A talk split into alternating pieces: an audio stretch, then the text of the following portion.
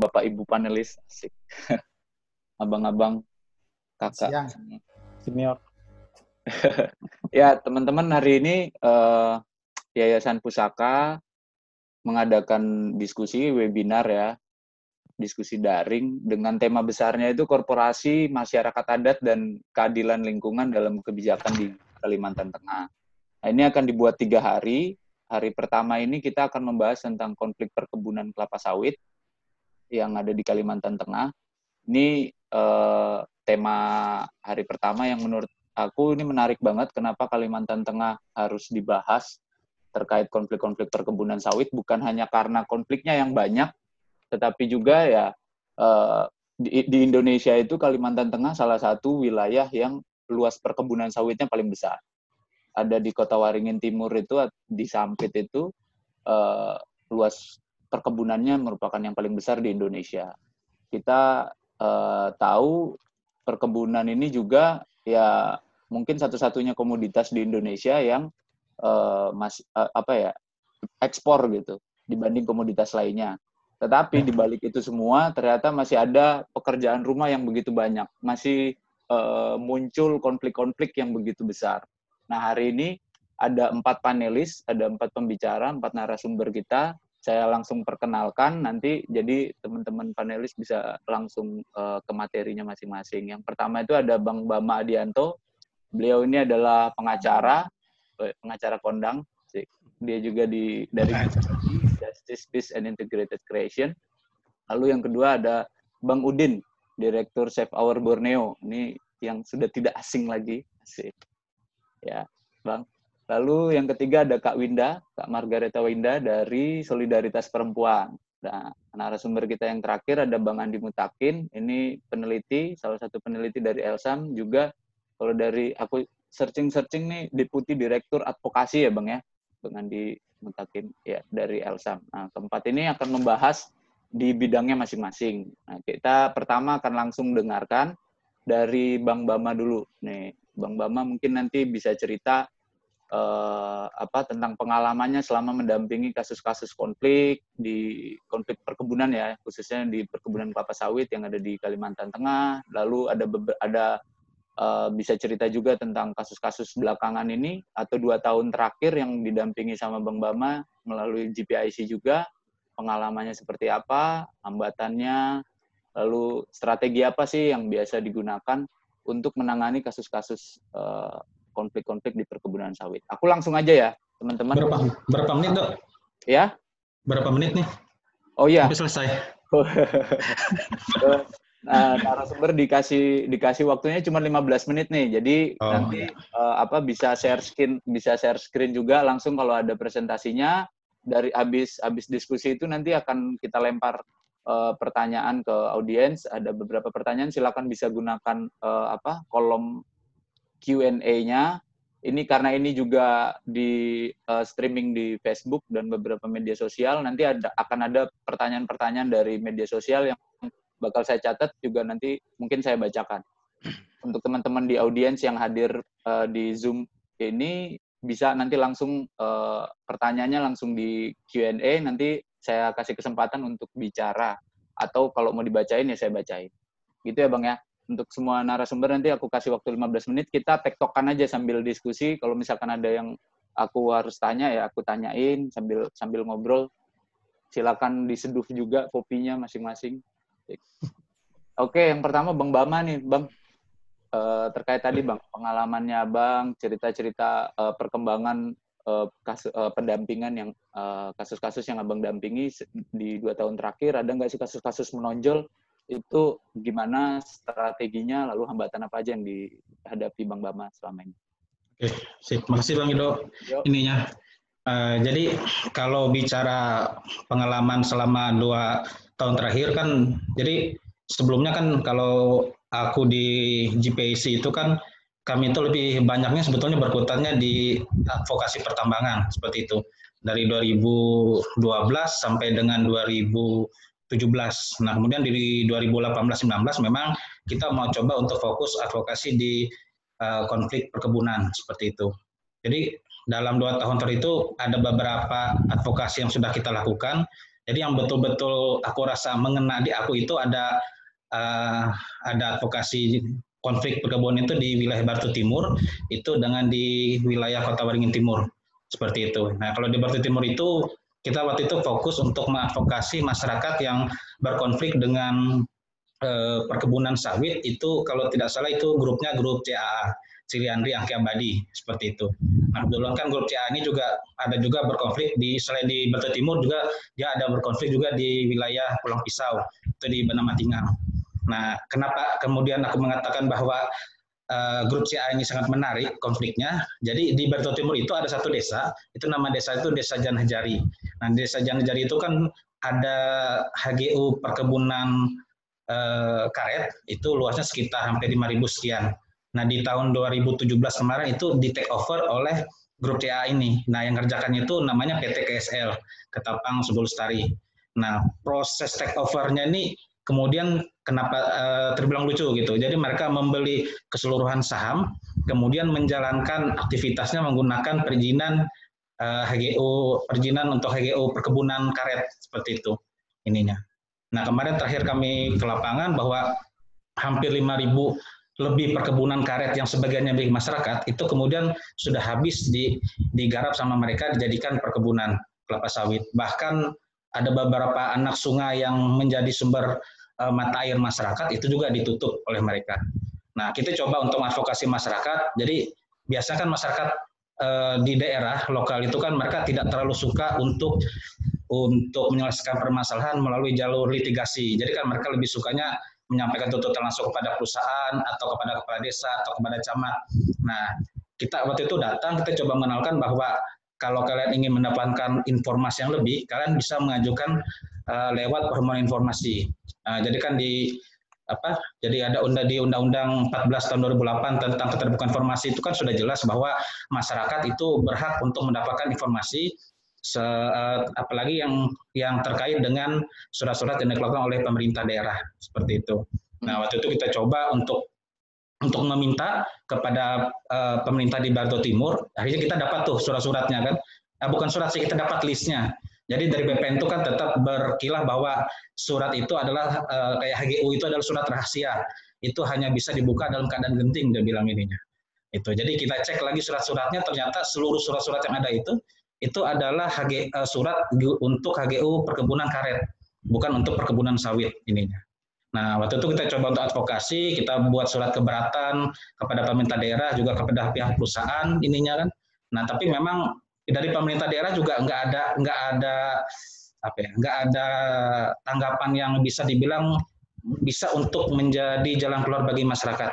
Nah, buk terakhir itu di 2019 kemarin, lima orang dari warga desa Janahjari itu yang melakukan penuntutan agar wilayah mereka dikembalikan itu ditangkap juga akhirnya ininya bersama okay. dengan kasus yang di Desa Penyang yang sedang kita uh, dampingi sekarang bang ininya seperti itu. Nah, kemudian kalau yang di Kota Waringin Timur, jadi sekalian juga update untuk kawan-kawan.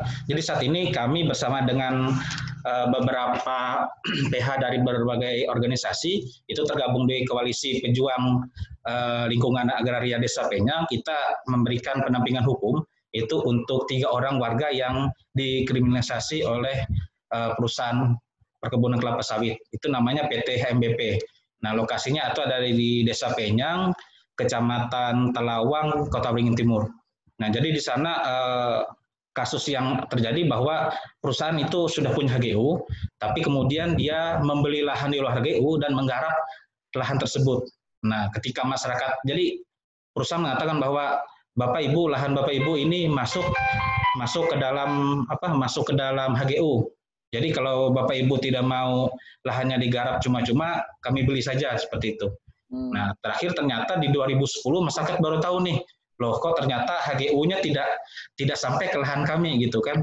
Jadi kenapa kami kemarin tahu dipaksa harus menjual kan seperti itu. Nah, masyarakat menuntut, kemudian ya lewat berbagai cara lah. Ada misalnya mereka melakukan permohonan uh, kepada DPRD, kemudian dari DPRD itu ada mengeluarkan surat uh, apa surat dari pansus DPRD Nah, hasil pansus itu menyatakan bahwa lahan milik masyarakat yang digarap di Desa Penyang itu berada di luar HGU, seperti itu. Nah, kemudian masyarakat juga mendesak perusahaan, akhirnya perusahaan itu mengeluarkan surat penyerahan itu. Nah, ketika ada surat penyerahan kan masyarakat kan merasa bahwa wah ini sudah ada penyerahan nih udah bisa di, dikuasai nih gitu kan. Udah bisa digarap nah, gitu. Ya. Udah bisa digarap gitu. Jadi di akhir 2019 kemarin lahan itu luasnya 117 hektar itu digarap nih sama masyarakat. Nah, perusahaan awalnya diam-diam aja kan. Nah, tapi ternyata di Februari 2020 kemarin ada beberapa masyarakat yang melakukan panen. Sebetulnya sebelumnya kan panen itu kan bersama nih. Jadi satu ada dua kampung itu ada dua desa, itu ada desa Petak Putih, tanah desa Tanah Putih dengan desa Penyang.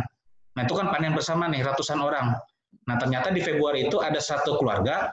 Nah kebetulan mereka memang punya alas hak yang jelas di lahan itu. Panen nih gitu. Ketika panen, eh tiba-tiba datang tuh ada sekitar sekitar 15 sampai 20 lebih brimob yang memang tugas tugas ngepam di perusahaan itu. Nah, jadi masyarakat yang dua orang dua orang ini di, diangkut saat itu juga ininya. Jadi tidak ada surat pemberitahuan, tidak ada surat penangkapan, surat perintah. Nah, tiba-tiba mereka ditangkap, udah langsung dibawa gitu. Nah, waktu itu eh, masyarakat juga bingung kan, ini warga kami dua orang ini dibawa ke mana nih? Sempat hampir satu hari nggak ada kabar, ternyata infonya mereka ditahan di Polda saat itu kan, nah, diproses.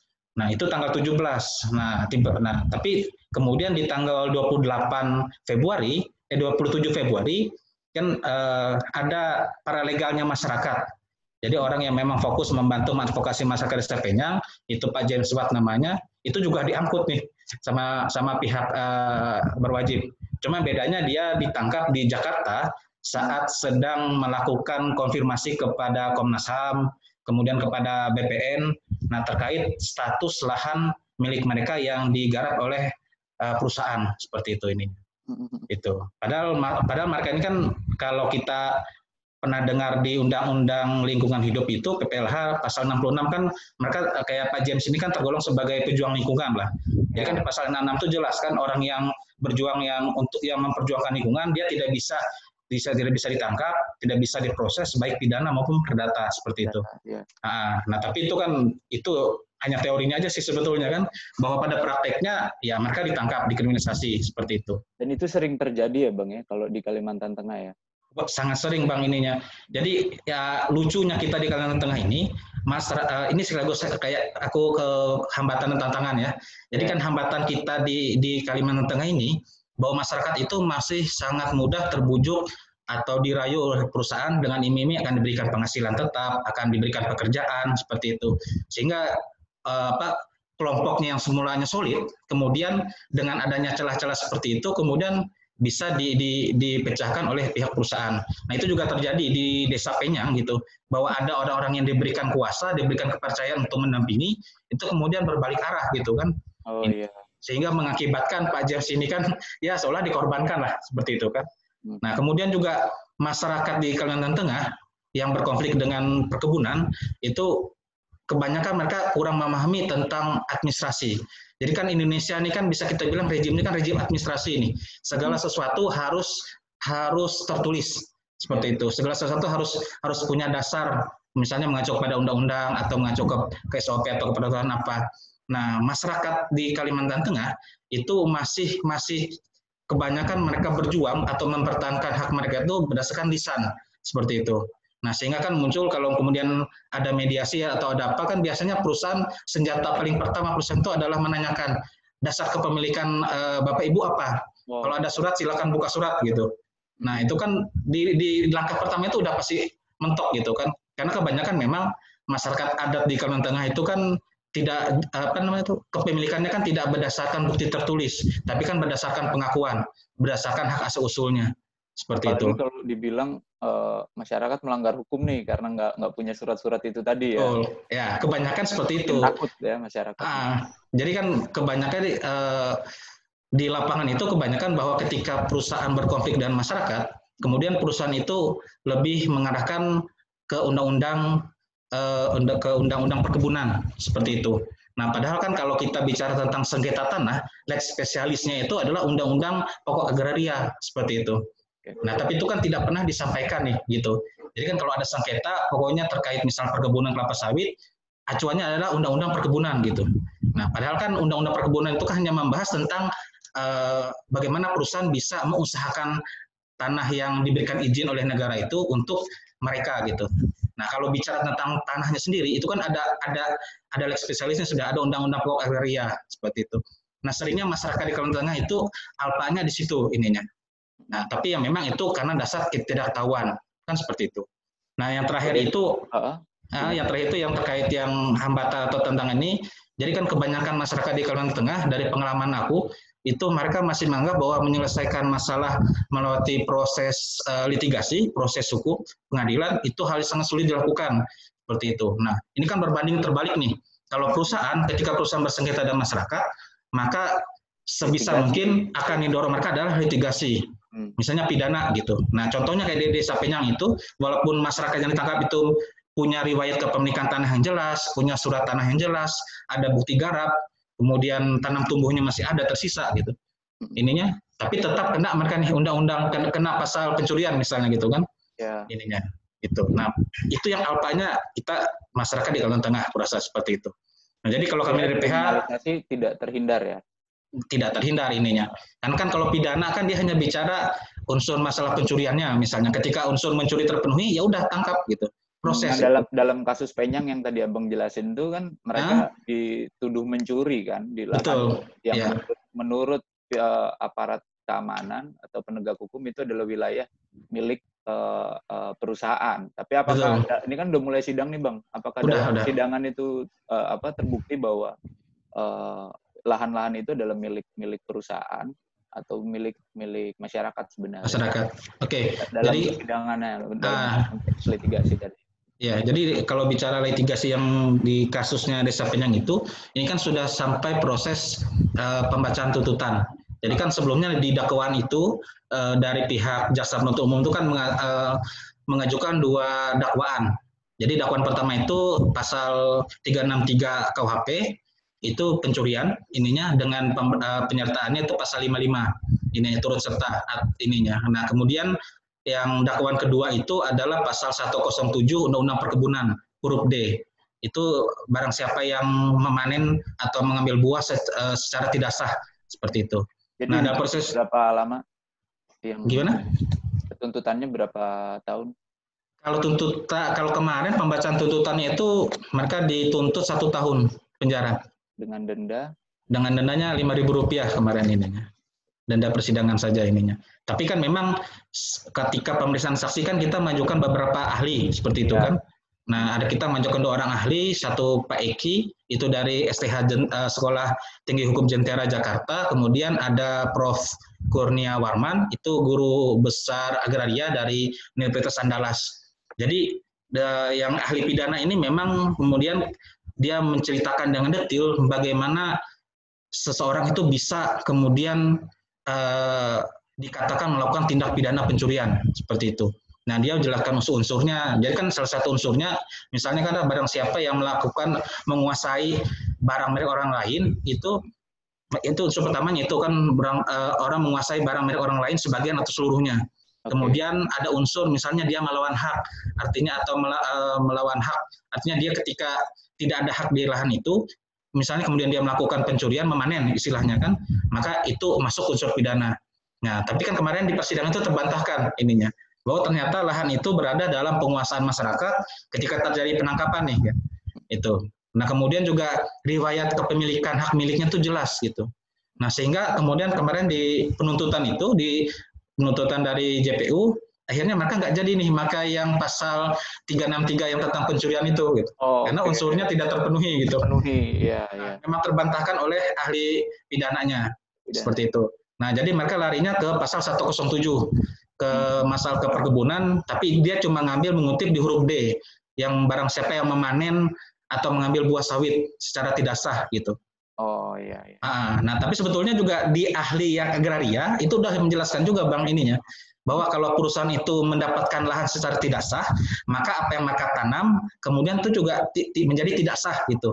Dan itu kembali menjadi hak miliknya masyarakat yang memiliki tanah asal seperti artinya, itu. Artinya ada ada aja selalu ada celah ya untuk untuk uh, dalam proses kriminalisasi tadi itu. Banget, banget, banget. Kalau bicara soal strategi uh, dalam pengalaman abang melakukan pendampingan hukum, uh, baik sebagai pengacara maupun di GPIC uh, apa uh, mana sih yang didahulukan bang? Litigasi atau non litigasi lalu strategi-strategi uh, apa yang dipakai kalau dalam konteks non litigasi itu uh, di dalam konflik ya dalam konflik perkebunan ini? Tingkat ah. Ya, jadi kalau uh, kami kan, jadi kan memang paling penting itu adalah mendorong yang konteks non litigasinya seperti itu. Jadi kan kalau bicara litigasi ini kan perlu waktu yang panjang, perlu dana yang besar seperti itu kan, sehingga memang kalau bisa itu dimaksimalkan melalui proses non litigasi. Ah, nah, Biasanya jadi cara-cara yang seperti apa tuh bang? Dicontohin bang.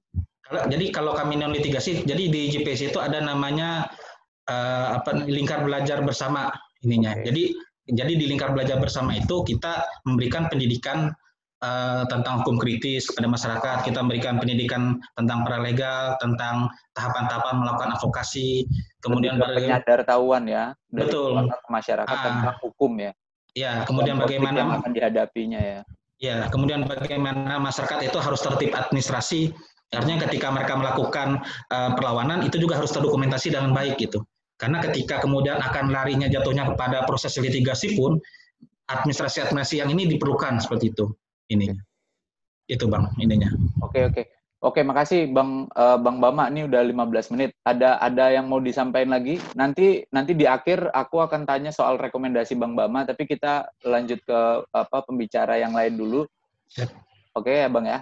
Siap, siap, siap. siap. Nah, yang kedua, eh, Bang Bama tadi udah udah banyak ngejelasin soal pengalamannya dari kasus yang di Janajari. Itu kelihatan banget bagaimana bagaimana perusahaan itu ya kalau aku bilang kamu kayak kamu plase izin ya dari perkebunan karet tiba-tiba jadi perkebunan sawit. Kira-kira itu gambaran di Kalteng. Lalu yang kedua ada proses kriminalisasi di Desa Penyang. Nah, itu nanti akan kita lanjutkan di, di sesi diskusi.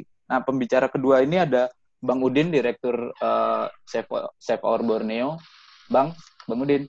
Ya. Oke, okay, Kalau ada yang mau di-share screen, silakan Bang. Ada materinya, silakan. Tapi oh. videonya nyalain dong Bang, biar enak. Atau gimana? Bentar. Ya. Atau videonya nggak usah ya, muka gue. Boleh, boleh, ya. boleh, boleh.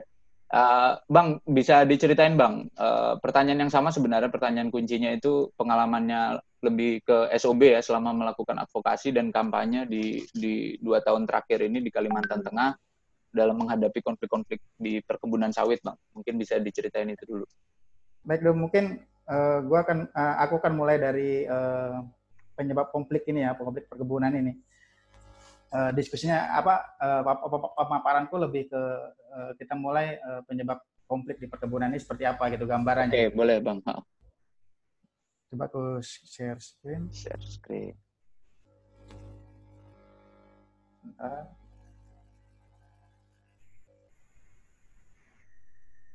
Kok saya nggak bisa share screen ya? Hmm? Nggak bisa share screen? Nggak bisa. Di bawah itu ada tulisan.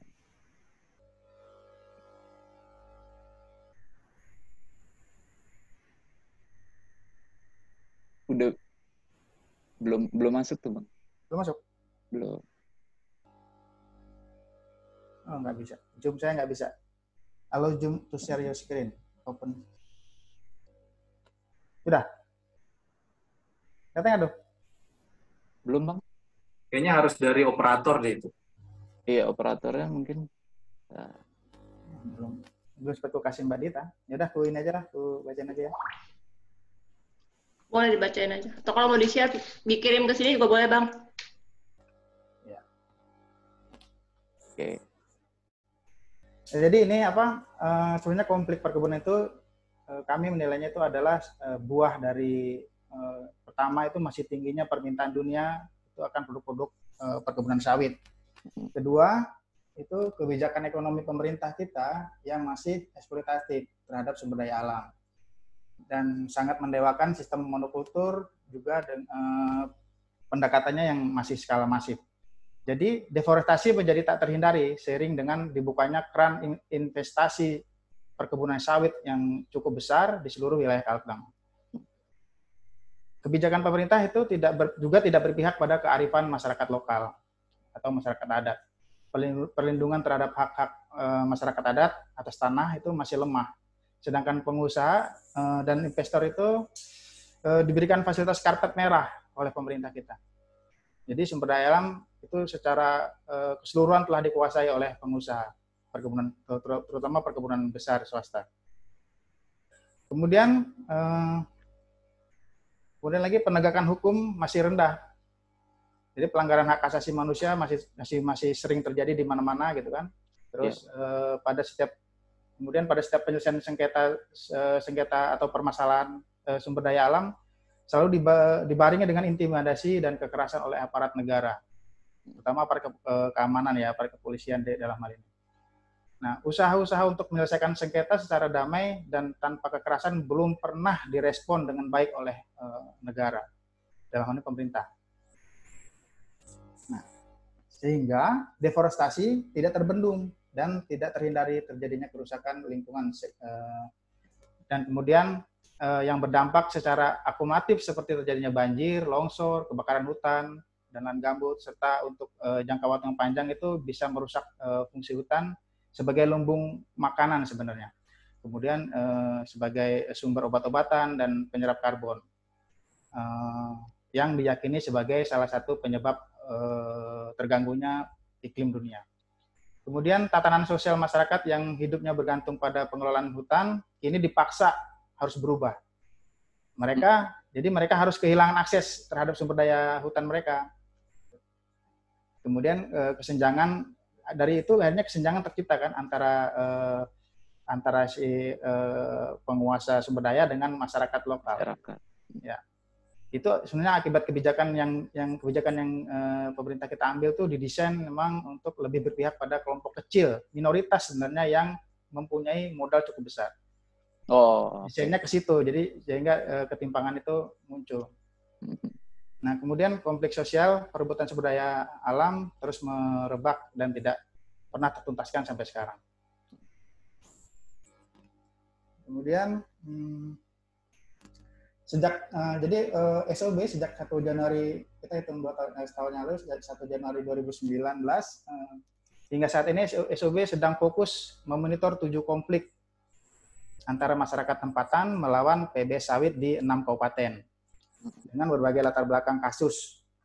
E, di antaranya kasus-kasus itu satu e, konflik lahan atau pencaplokan lahan kebun atau wilayah kelola masyarakat, kemudian pembabatan hutan dan wilayah adat untuk digarap dan diganti e, dengan tanaman sawit oleh perusahaan sawit.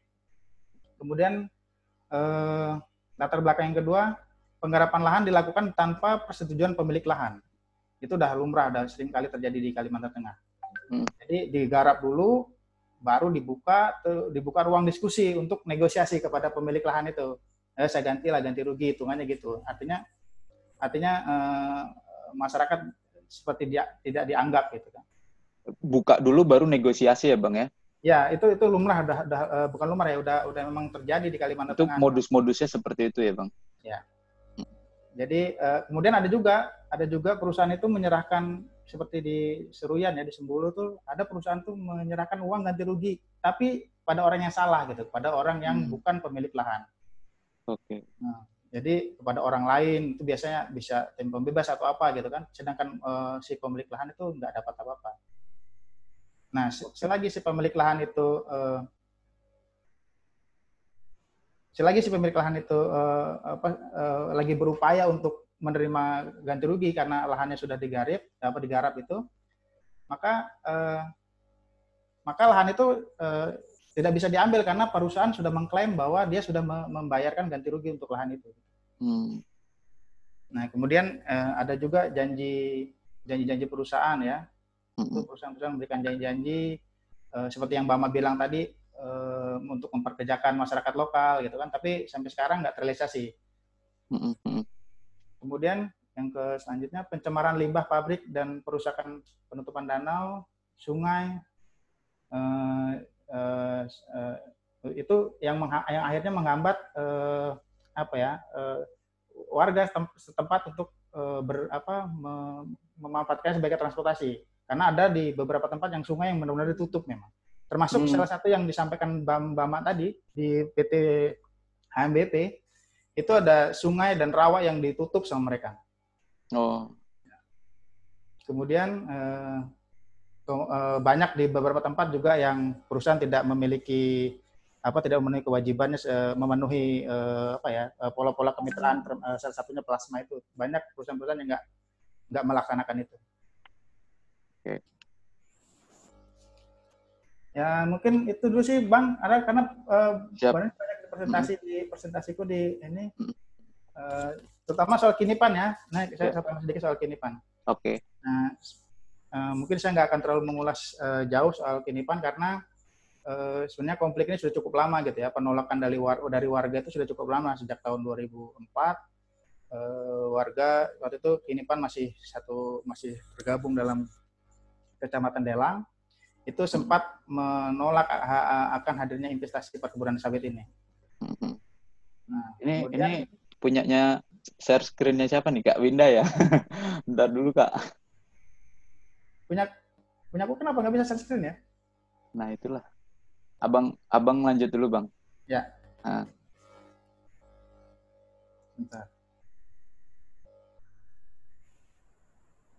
Nah, jadi sekarang kondisinya wilayah eh, Laman Kinipan itu eh, totalnya kan 16.000 lebih ya yang, ya. yang sudah yang sudah dipetakan oleh teman-teman eh, BRWA. Hmm. Sudah dipetakan dan sudah diverifikasi eh, dan dinyatakan ini layak sebagai eh, wilayah adat.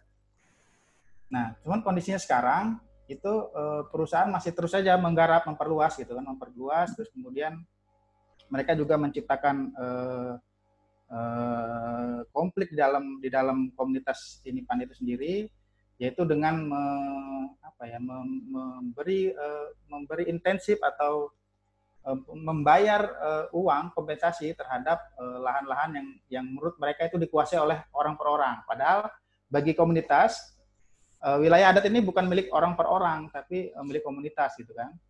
Ya. Jadi, nah, sehingga sekarang ada 10 orang yang yang di desa yang digunakan oleh perusahaan untuk uh, mempengaruhi warga yang lain, kemudian untuk mengintimidasi warga-warga yang berkonflik.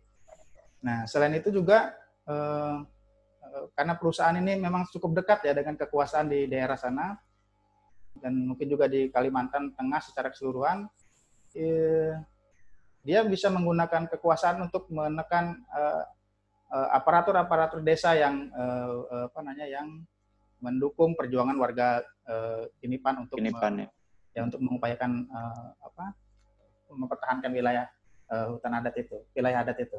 Dalam konteks Kinipan, Bang, ada nggak kesempatan uh, komunitas adat itu diberi kesempatan oleh perusahaan atau pemerintah untuk memberikan persetujuannya nih? Mereka setuju nggak sih memberi atau ada ada ada diskusi-diskusi sebelum sebelum uh, perusahaan menggarap sebenarnya ada nggak sih ruang-ruang itu? Kalau dari dari uh, kegiatan advokasi kita selama di sana dari keterangan warga itu mereka tidak pernah mendapatkan itu gitu kan. Okay. tidak pernah tidak pernah dimintakan untuk persetujuan mereka gitu kan mm. ya, ya. Mereka pernah sih bukan bukan nggak pernah pernah gitu hanya sekali dan itu ditolak oleh warga. Oh iya. Ya. Ditolak Jadi, tapi proses proses penggarapannya pembukaan hutannya tetap lanjut ya bang? Lanjut. Itu pernah sempat diprotes dan diusir malah uh, hmm. apa utusan dari perusahaan itu yang yang datang ke desa Kedipan bahwa mereka tidak mau wilayah mereka diubah jadi kebun sawit. Bang, kalau bisa diceritain dikit dong, Bang, sebenarnya kalau gambaran umumnya di di Kalteng di Kalteng ini tentang uh, konsentrasi ini ya, maksudnya konsentrasi kepemilikan tanah. Yang abang bilang tadi kelompok kecil yang uh, yang menguasai itu. Itu ya. grup-grupnya mungkin abang abang bisa kasih jelasin dikit apa aja sih sebenarnya atau siapa saja kah yang menguasai lahan-lahan perkebunan di Kalteng ini pengetahuannya SOB ya ada beberapa grup-grup besar ya uh, yang menguasai di Kalteng itu Wilmar Sinarmas kemudian uh, itu yang grup-grup luar kemudian uh, AOI Group. Dan yang paling ya sekarang yang udah mulai dominan yang sekarang sangat dominan itu eh, dominan artinya dia eh, apa ya mengakuisisi mengakuisisi memperluas wilayah wilayah mereka itu ya pengus eh, perusahaan yang sangat dekat dengan penguasa sekarang. Nah itu itu apa abang ngelihatnya gimana sih banyak sekali grup-grup eh, perusahaan-perusahaan perkebunan sawit ini yang yang begitu dekat dengan dengan penguasa uh, terus dampaknya apa aja sih yang yang abang lihat di di di lapangan bang? ya yang terjadi ya seperti uh, warga yang dialami oleh warga Kinipan saat ini. Kinipan ya. ya. Di satu sisi mereka untuk uh, apa untuk mendapatkan untuk mempertahankan wilayah wilayah adatnya itu mereka harus diharuskan gitu ya diharuskan untuk mendapat persetujuan dari uh, atau pengakuan dari uh, pemerintah daerah gitu kan oh. untuk wilayah adatnya dan dan itu sangat tidak mungkin gitu karena karena bagi masyarakat ini pan dan bagi uh, udah uh, publik tahu lah bahwa uh, yang yang berkuasa saat ini di, di, di daerah itu adalah orang-orang yang yang terafiliasi langsung dengan perusahaan ini. Oke, oke oke bang. Uh, bang, selama melakukan pendampingan itu SOB itu hambatan apa aja bang? Mungkin bisa diceritain pengalaman-pengalaman atau ada cerita-cerita menarik selama melakukan pendampingan tuh bang? Yes, kalau hambatan yang ter yang ekstrim belum pernah ya.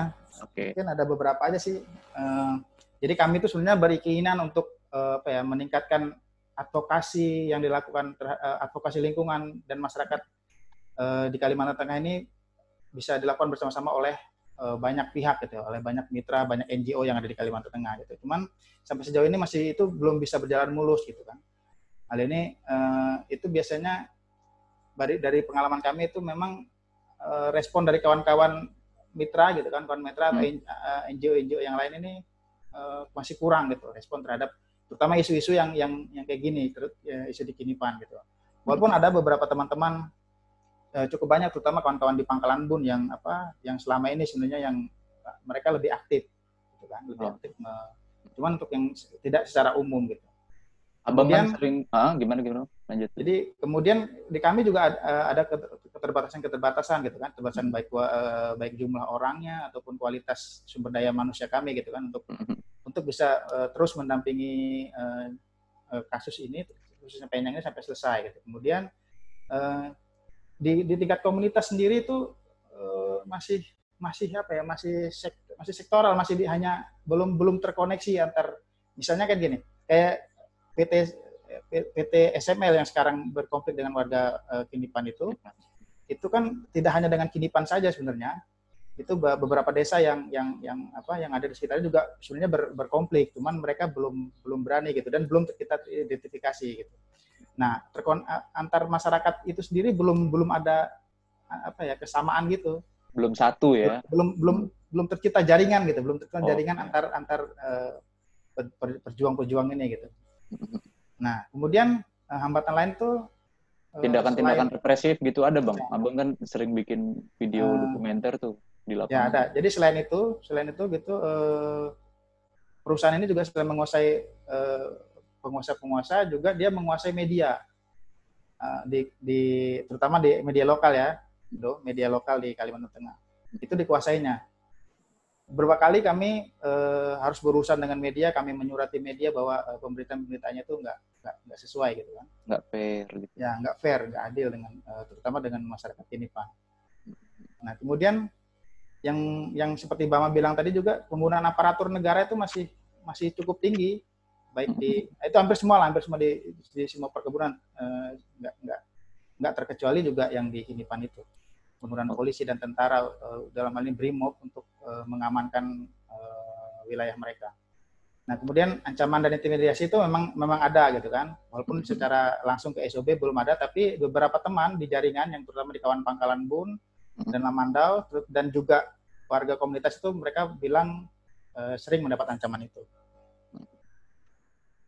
Kalau bang, uh, kalau kita bicara soal strategi bang, biasanya dalam dalam pendampingan tuh uh, yang dilakuin teman-teman SOB itu apa aja sih bang dalam dalam menghadapi konflik tuh strategi-strategi non litigasi mungkin ya yang bisa? Ya ya kami memang uh, lebih kepada itu. Jadi kita untuk membangun apa ya membangun persamaan dulu dengan kawan-kawan di tingkat di tingkat kampung bahwa ini uh, perjuangan ini bersama-sama gitu kan perjuangan bersama-sama artinya kita tingkatin penyedertahuan ke kawan-kawan kemudian dibarengi juga dengan kegiatan-kegiatan kampanye kegiatan-kegiatan kampanye yang oh ya campaign ya untuk untuk menggalang dukungan yang menggalang dukungan publik baik baik publik di terutama baik di masyarakat sekitar eh, kabupaten provinsi nasional juga internasional kita kita galang untuk untuk eh, apa ya untuk sama-sama membantu uh, perjuangan warga uh, Kinipan ini.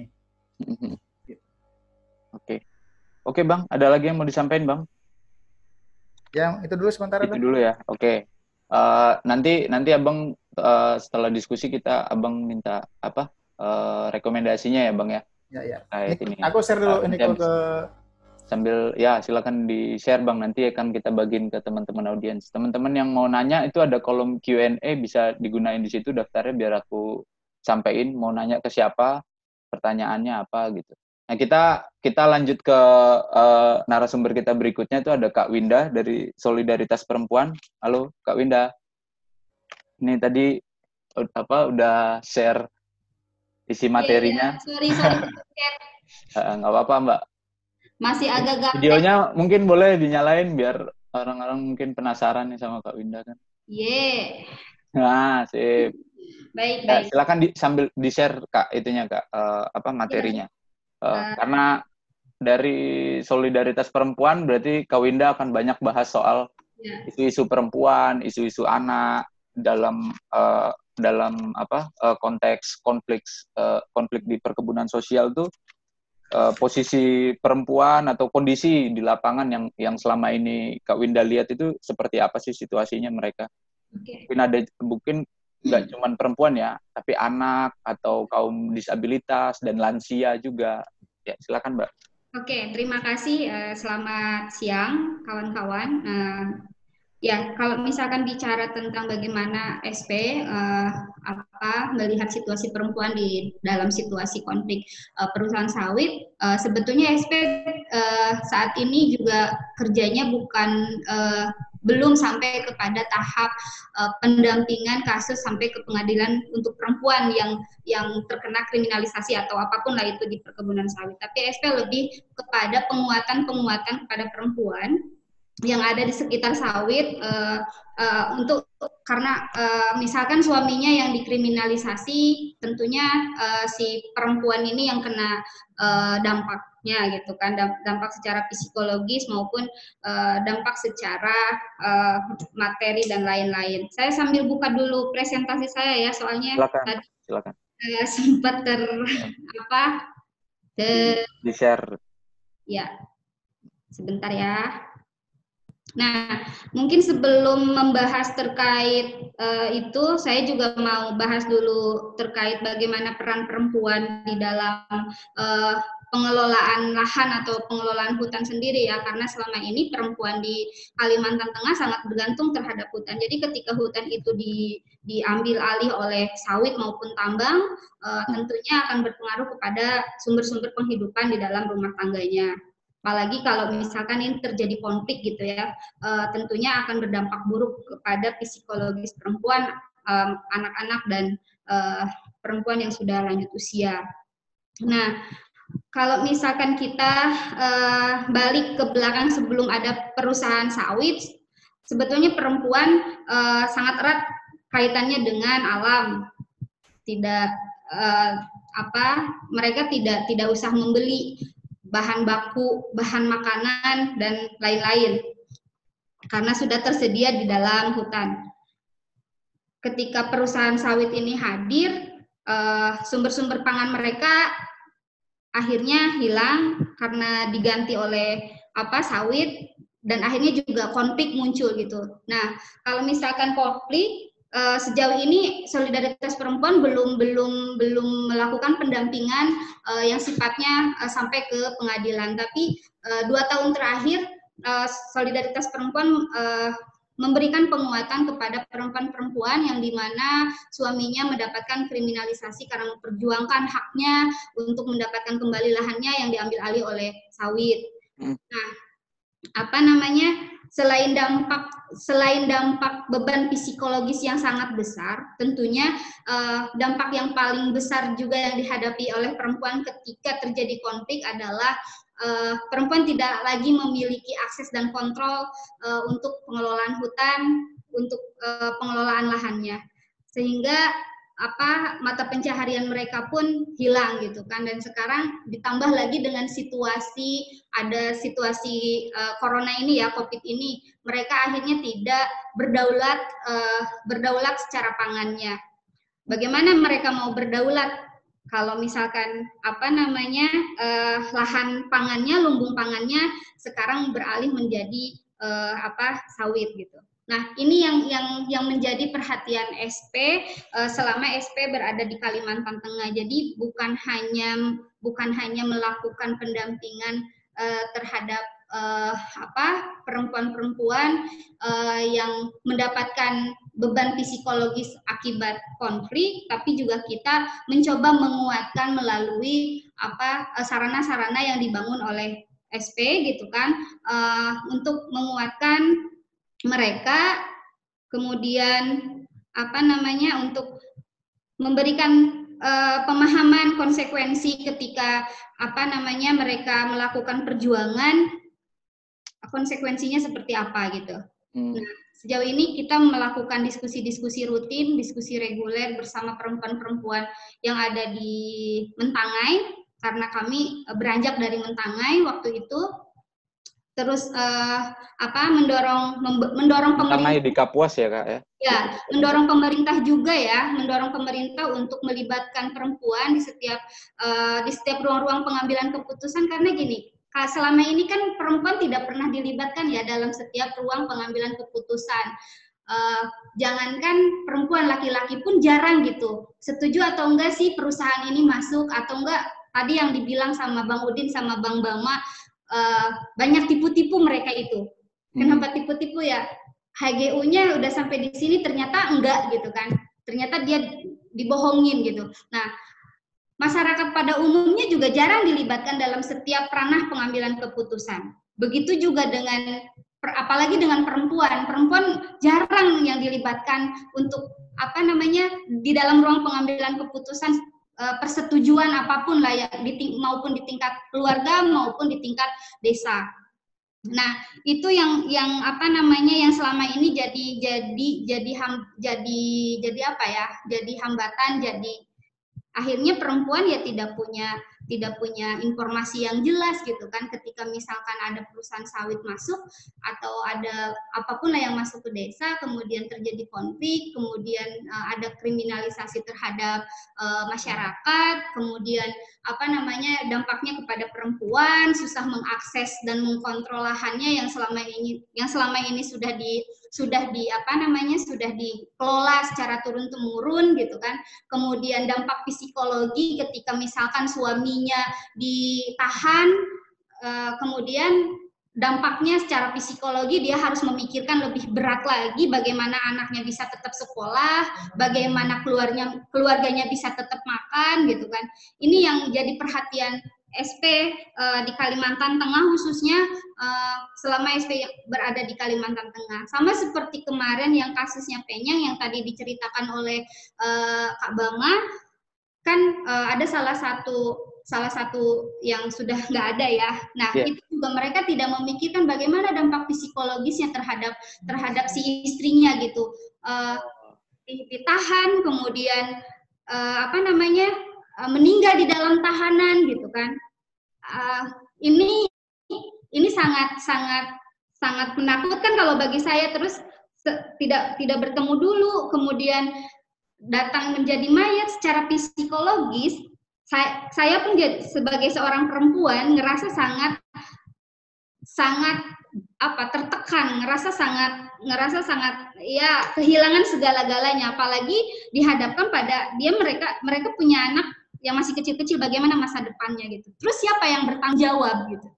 Kalau misalkan bicara tentang konflik yang ber, berujung pada kematian seseorang gitu. Siapa yang akan bertanggung jawab uh, apa mem, memfasilitasi ke depannya anak-anaknya, istrinya seperti apa gitu. Itu dampak terbesar yang dirasakan oleh perempuan ketika hadir konflik di di uh, antara masyarakat dan dan perkebunan sawit itu itu artinya uh, apa uh, kayak bencana dua kali ya buat buat ya. buat masyarakat khususnya uh, perempuan betul. ya betul uh, saat saat suaminya dikriminalisasi mereka nggak dapat akses lagi ke lahannya betul kemudian dia juga dapat ke, apa beban psikologis yang sangat besar dia harus Dan itu nggak terpikirkan Mbak. maksudnya selama ini dalam proses pendampingan apa sih yang dilakukan uh, misalnya pemerintah kan pasti ada proses mediasi atau apa itu ya. pernah nggak sih terpikirkan oleh pemerintah? Bagaimana bang? Maksudnya gini dalam dalam situasi konflik seperti itu pemerintah biasanya kan masuk melakukan mediasi dan lain sebagainya ya biasanya dari dinas perkebunan mereka atau dari uh, dinas tenaga kerjaan dalam konteks buruh misalnya. Tapi pernah nggak terpikirkan bahwa ini da ada dampak lain nih dampak lainnya ke, ke perempuan, ke anak, ada nggak sih tindakan-tindakan atau SP pernah ngeliat nggak sih tindakan-tindakan dari pemerintah untuk itu? Belum ada. Belum, Belum ada. ada. Uh, eh, SP pernah melakukan audensi terkait ini ya kepada Dinas oh. Pemberdayaan Perempuan yang di mana mereka juga uh, fokusnya di isu perempuan tentunya akan lebih paham gitu kan ketika yeah. melihat situasi perempuan di di dalam konflik uh, perkebunan sawit tapi tidak ada respon ya. Mereka cuma cuma memandang ya gimana ya harusnya tidak seperti itu tapi tidak ada gebrakan yang yang membuat ini tidak terjadi gitu. Ini tetap aja terjadi dari tahun ke tahun tetap aja terjadi gitu. Perang pengambilan lahan dan lain-lain. Oke. Okay. kak itu itu kan tadi uh, apa pengalaman dan juga apa yang analisis dari dari apa uh, eh, SP ya dalam situasi konflik gitu kan ya kak.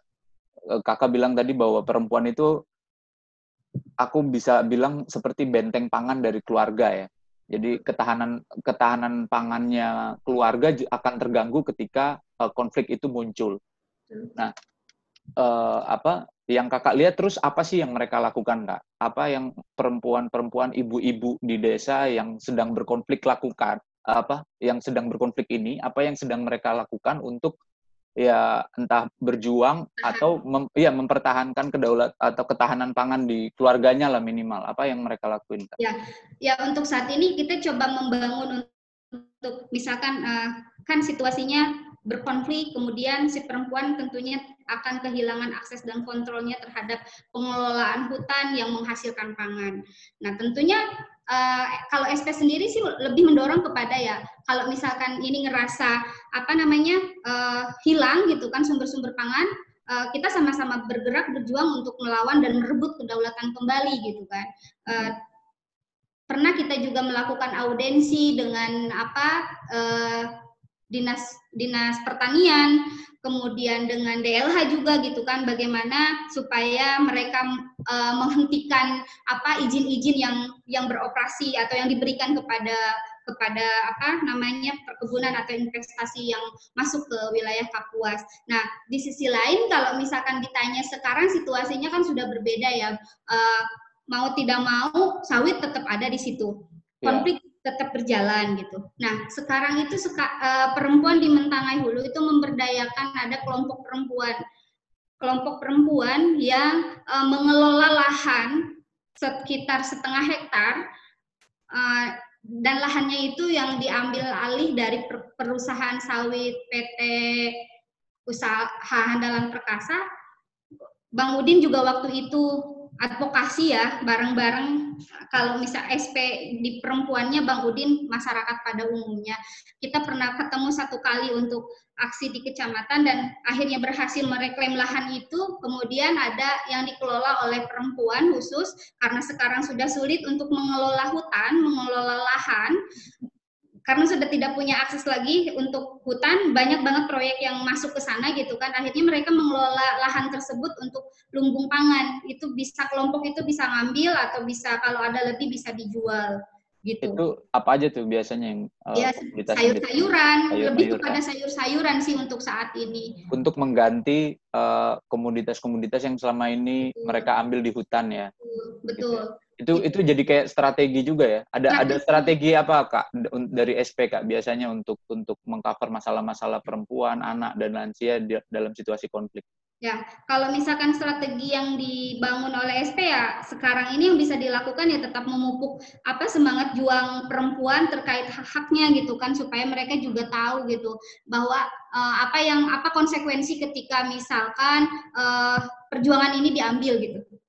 Tentu akan ada kriminalisasi, tentu akan ada intimidasi gitu. Kita mencoba memberikan ruang kepada mereka bahwa perjuangan itu ternyata tidak enak ya ibu-ibu bisa pilih apakah akan terus memperjuangkan lahannya atau mati di tanah sendiri gitu.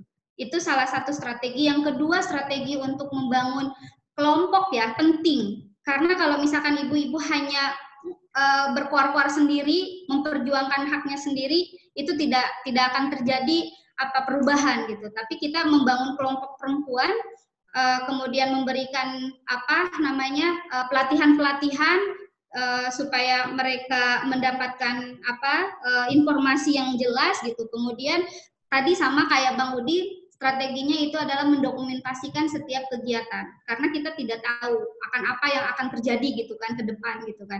Itu penting untuk selalu mendokumentasikan baik itu lewat tulisan baik itu lewat video baik itu lewat foto gitu. Nah di sisi lain kita juga membentuk ya tadi kelompok-kelompok perempuan karena kalau misalkan bicara tentang pergerakan tidak bisa kita bergerak sendiri.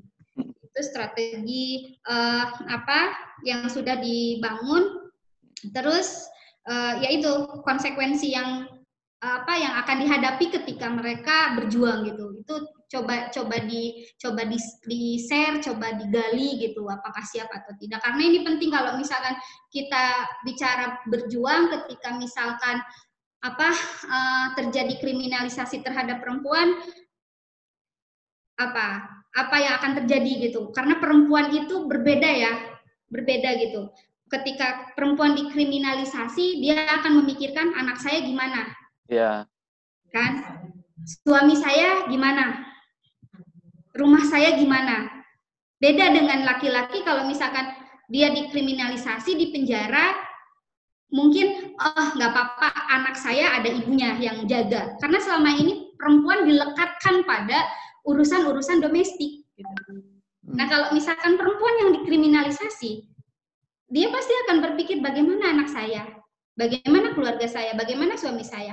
Beban psikologisnya itu akan tambah besar dibandingkan uh, apa laki-laki yang dikriminalisasi. Oke. Okay. Gitu. Kak, tadi kakak banyak cerita uh, soal perempuan dalam konteks ini ya, konflik ya, uh, dampak-dampaknya ke mereka. Tapi SP masuk juga nggak kak ke camp-camp buruh-buruh yang ada di uh, perusahaan sawit itu bisa digambarin sedikit aja mungkin semenit. Ya, uh, SP juga kondisinya kayak gimana? Buruh di Pulang Pisau di uh, perempuan buruh ya sama aja juga uh, kalau misalkan kita bicara di buruhnya gitu, yang kita perjuangkan kan hak-haknya dia sebagai buruh perempuan. Ya. Yang, yang selama ini tuh tidak mendapatkan apa ya uh, haknya dalam artian dia hanya dikontrak sebagai buruh harian lepas bukan buruh buruh apa uh, buruh tetap gitu kan. Nah uh, itu itu coba kita coba kita perjuangkan. Meskipun ketika kita bicara kita kita ngomong ke perusahaan kenapa sih perempuan tidak dijadikan buruh tetap karena mereka juga kalau misalkan buruh harian lepas kan tidak apa ya upahnya itu tidak maksimal didapatkan.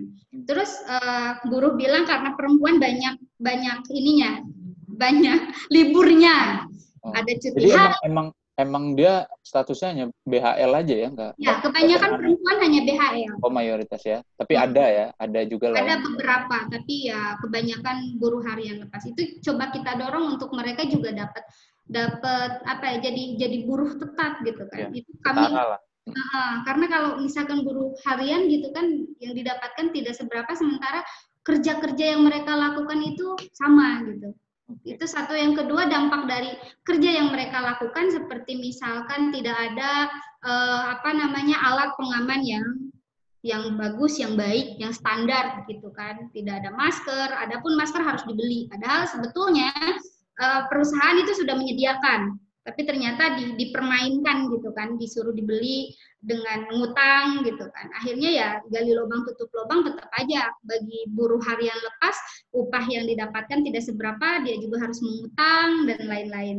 Jadi ya tetap tetap apa tidak mendapatkan penghasilan yang layak. Eksploitatif lah terhadap buruh perempuan. Buruh, oh itu oke. Okay. Makasih banyak Kak Winda itu menarik okay. banget tadi tuh soal ketahanan pangan lalu ya. disenggol sedikit soal bu, uh, nasib-nasib buruh perempuan.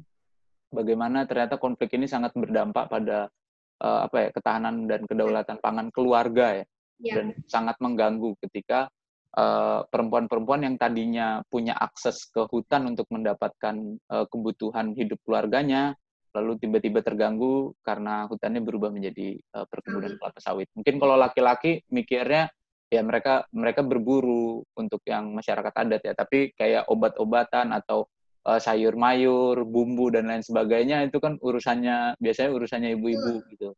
Nah, ya. ketika akses itu terganggu maka ketahanan pangan pun terganggu. Betul. Itu Selain itu juga ada satu hmm. ada satu ya karena uh, perempuan Dayak itu dikenal dengan anyaman rotan yang menghasilkan oh, yeah. nilai ekonomi. Nah itu bisa bisa apa membantu perekonomian keluarga untuk uh, apa dibikin anyaman dan kemudian dijual untuk membeli kebutuhan lain yang tidak tersedia di hutan. Ketika misalkan hutannya berganti menjadi sawit, mereka mau dapat mau dapat dari mana itu bahan bakunya?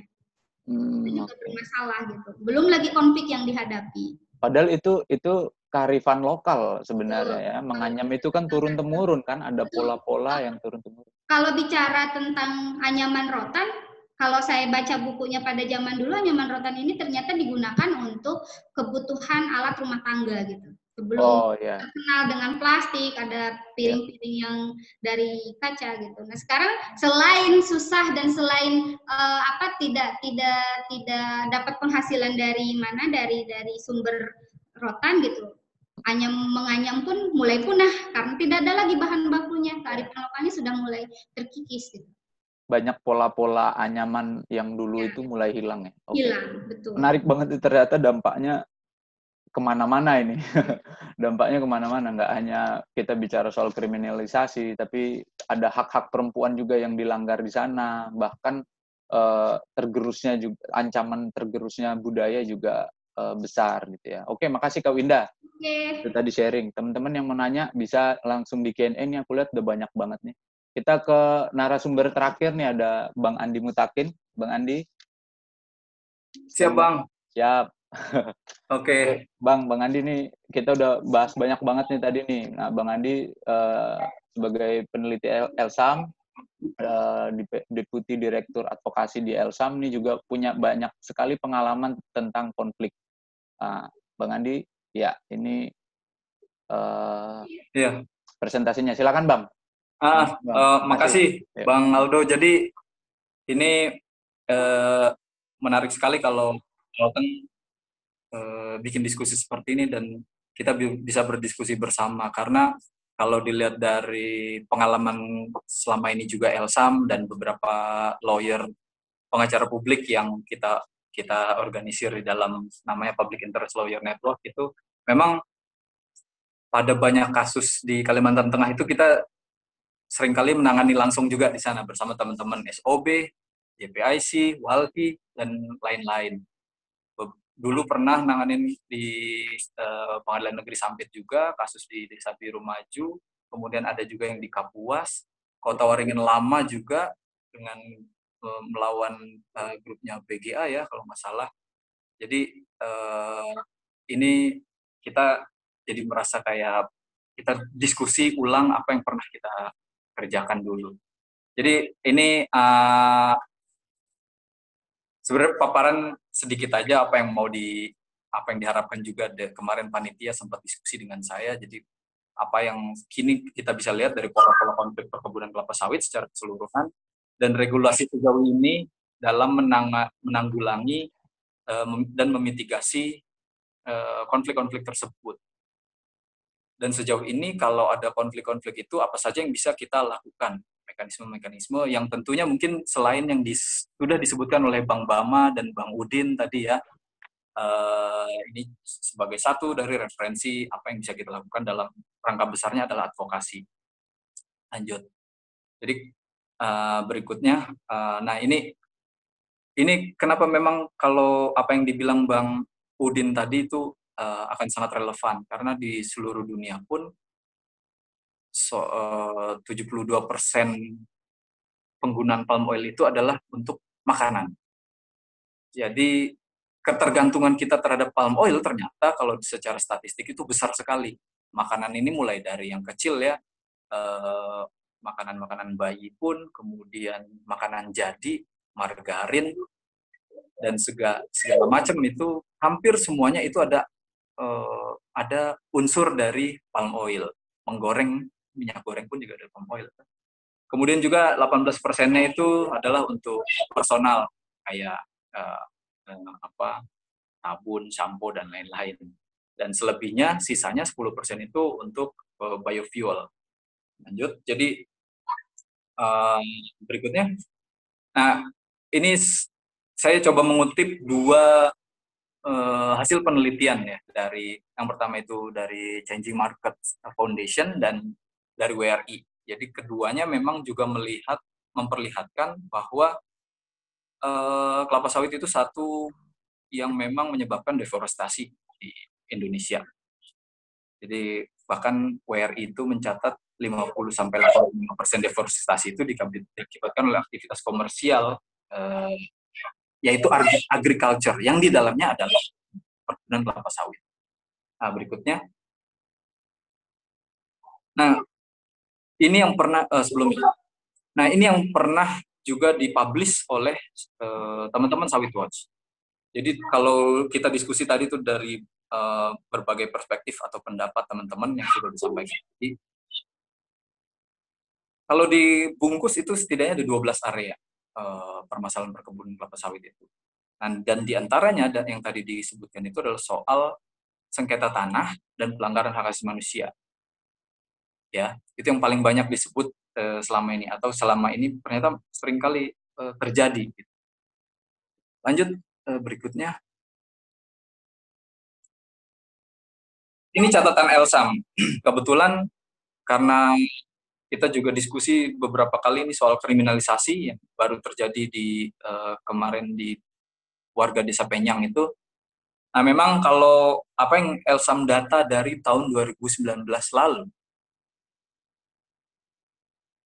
ini adalah data kekerasan dan ancaman terhadap pembela HAM atas lingkungan, yang di dalamnya juga adalah para petani, masyarakat adat, aktivis, mahasiswa, dan sebagainya.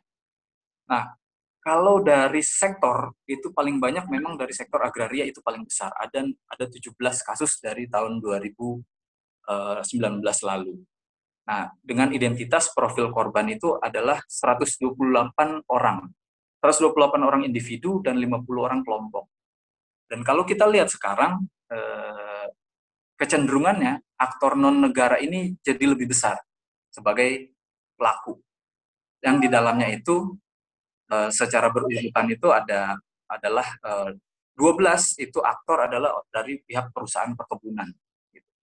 Ini apa yang coba kita record dari tahun 2019 lalu. Jenis-jenisnya atau kasus-kasusnya itu beragam ya, mulai dari penangkapan, penahanan, serangan fisik, pembunuhan, bahkan e, perusakan, rampasan tanah, dan intimidasi.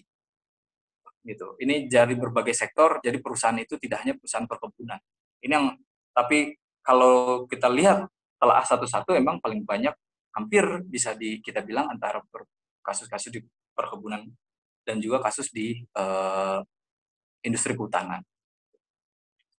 E, berikutnya, Nah, sekarang coba masuk dari uh, regulasi.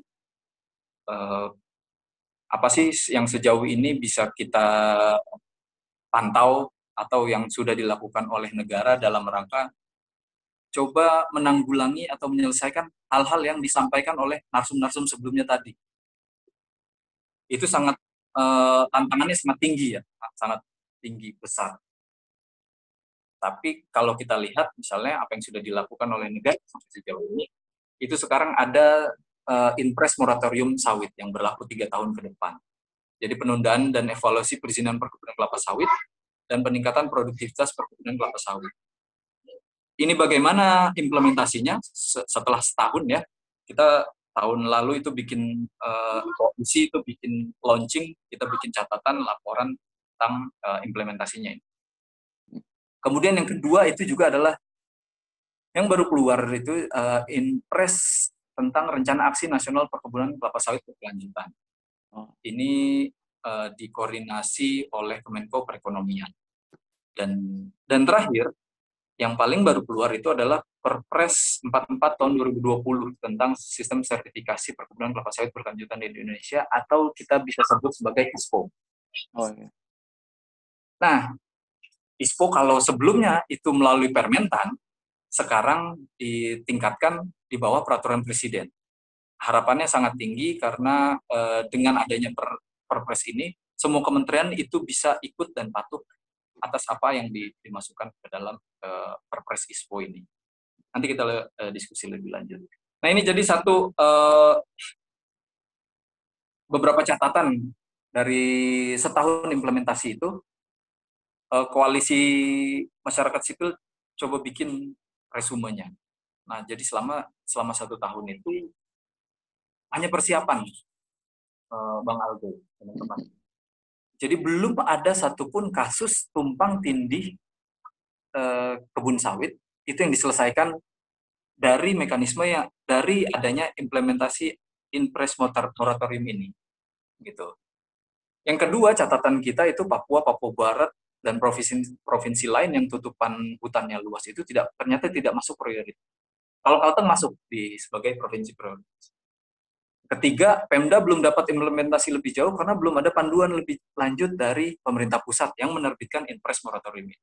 Jadi ada banyak Pemda yang mau melanjutkan atau menurunkan implementasinya ini ke dalam aksi-aksi di daerah, tapi terkendala karena kadang mereka juga tidak belum tentu tahu apa yang harus mereka lakukan dengan adanya impres ini. Jadi catatan.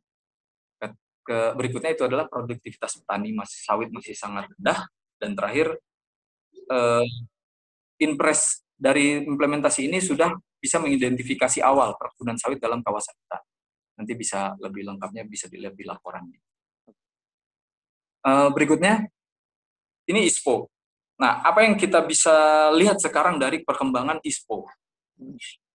Kalau regulasi dia naik secara regulasi, artinya dia kalau kalau dengan Perpres tidak hanya Kementerian Pertanian yang bisa tuh yang harus tunduk, tetapi juga kementerian lain itu harus e, ikut arahan dari Perpres ISPO ini.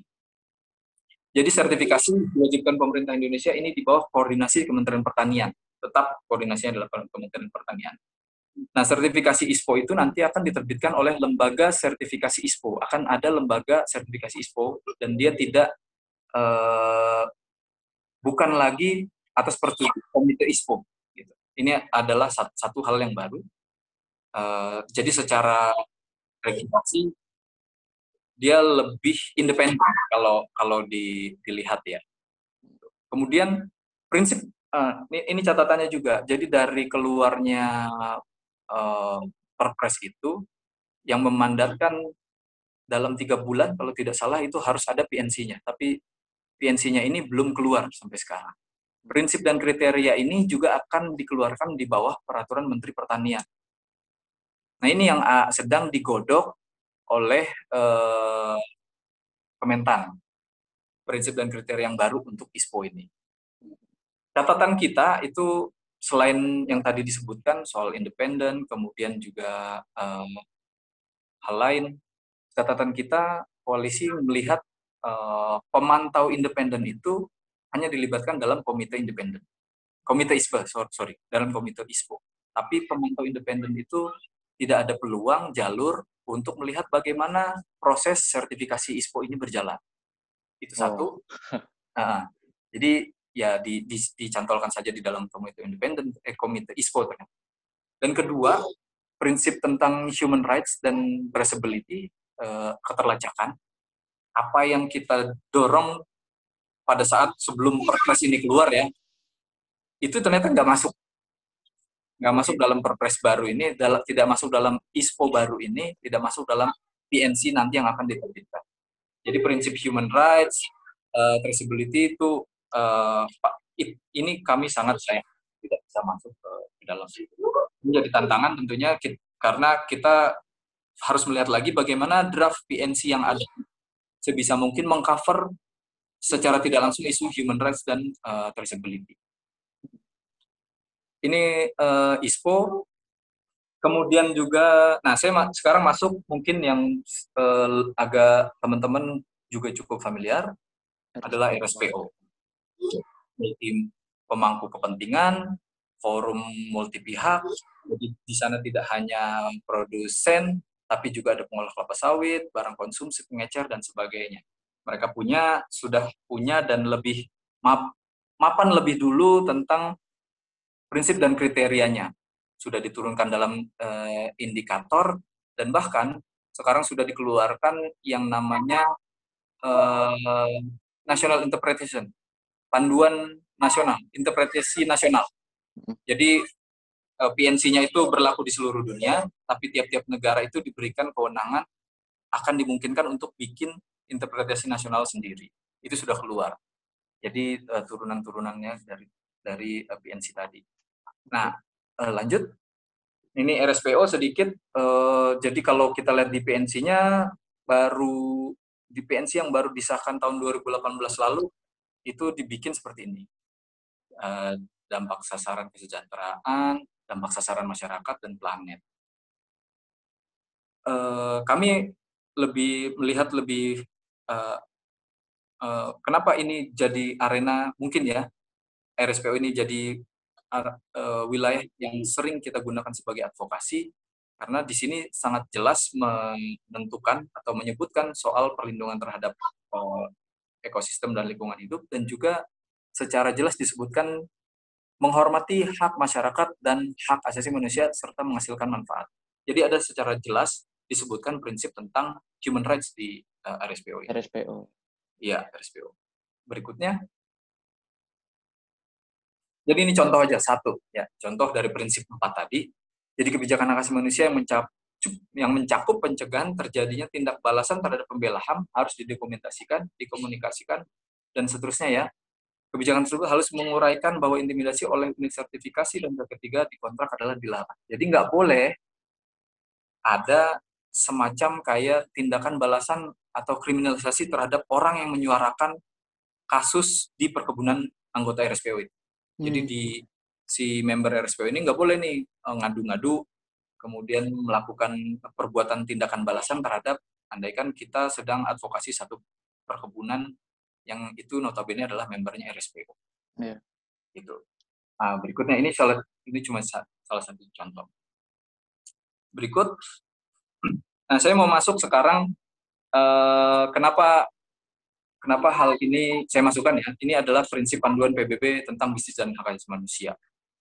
Jadi kalau kalau kita lihat eh, ini ya peran seberapa besar sekarang peran negara yang juga eh, ternyata dalam dampaknya atau dalam implementasinya kita tidak bisa mengesampingkan peran yang dilakukan oleh korporasi. Karena hmm. korporasi walaupun dia bukan subjek sebagai subjek hukum eh, HAM itu jadi sekarang karena eh, banyak sekali korporasi bahkan bisa kita anggap men, mengendarai negara, mengendalikan negara. Jadi PBB coba mengambil itu sebagai uh, agar korporasi juga dibebankan terhadap beban uh, menghormati hak asasi manusia. Jadi sebelumnya itu tidak ada. Nah tahun 2011 semenjak prinsip UNGP ini keluar, itu ada prinsip kedua itu tanggung jawab korporasi untuk menghormati hak asasi manusia. Ini prinsip yang uh, sekarang kenapa ini prinsip yang satu prinsip yang sekarang menjadi landasan bagi banyak korporasi atau forum-forum multi pihak seperti RSPO untuk memberikan beban lebih atau tanggung jawab lebih terhadap uh, korporasi untuk menghormati hak asasi manusia. Dan salah satunya adalah itu untuk melakukan yang di bawah itu tadi uh, melakukan akses memberikan akses terhadap pemulihan. Gitu.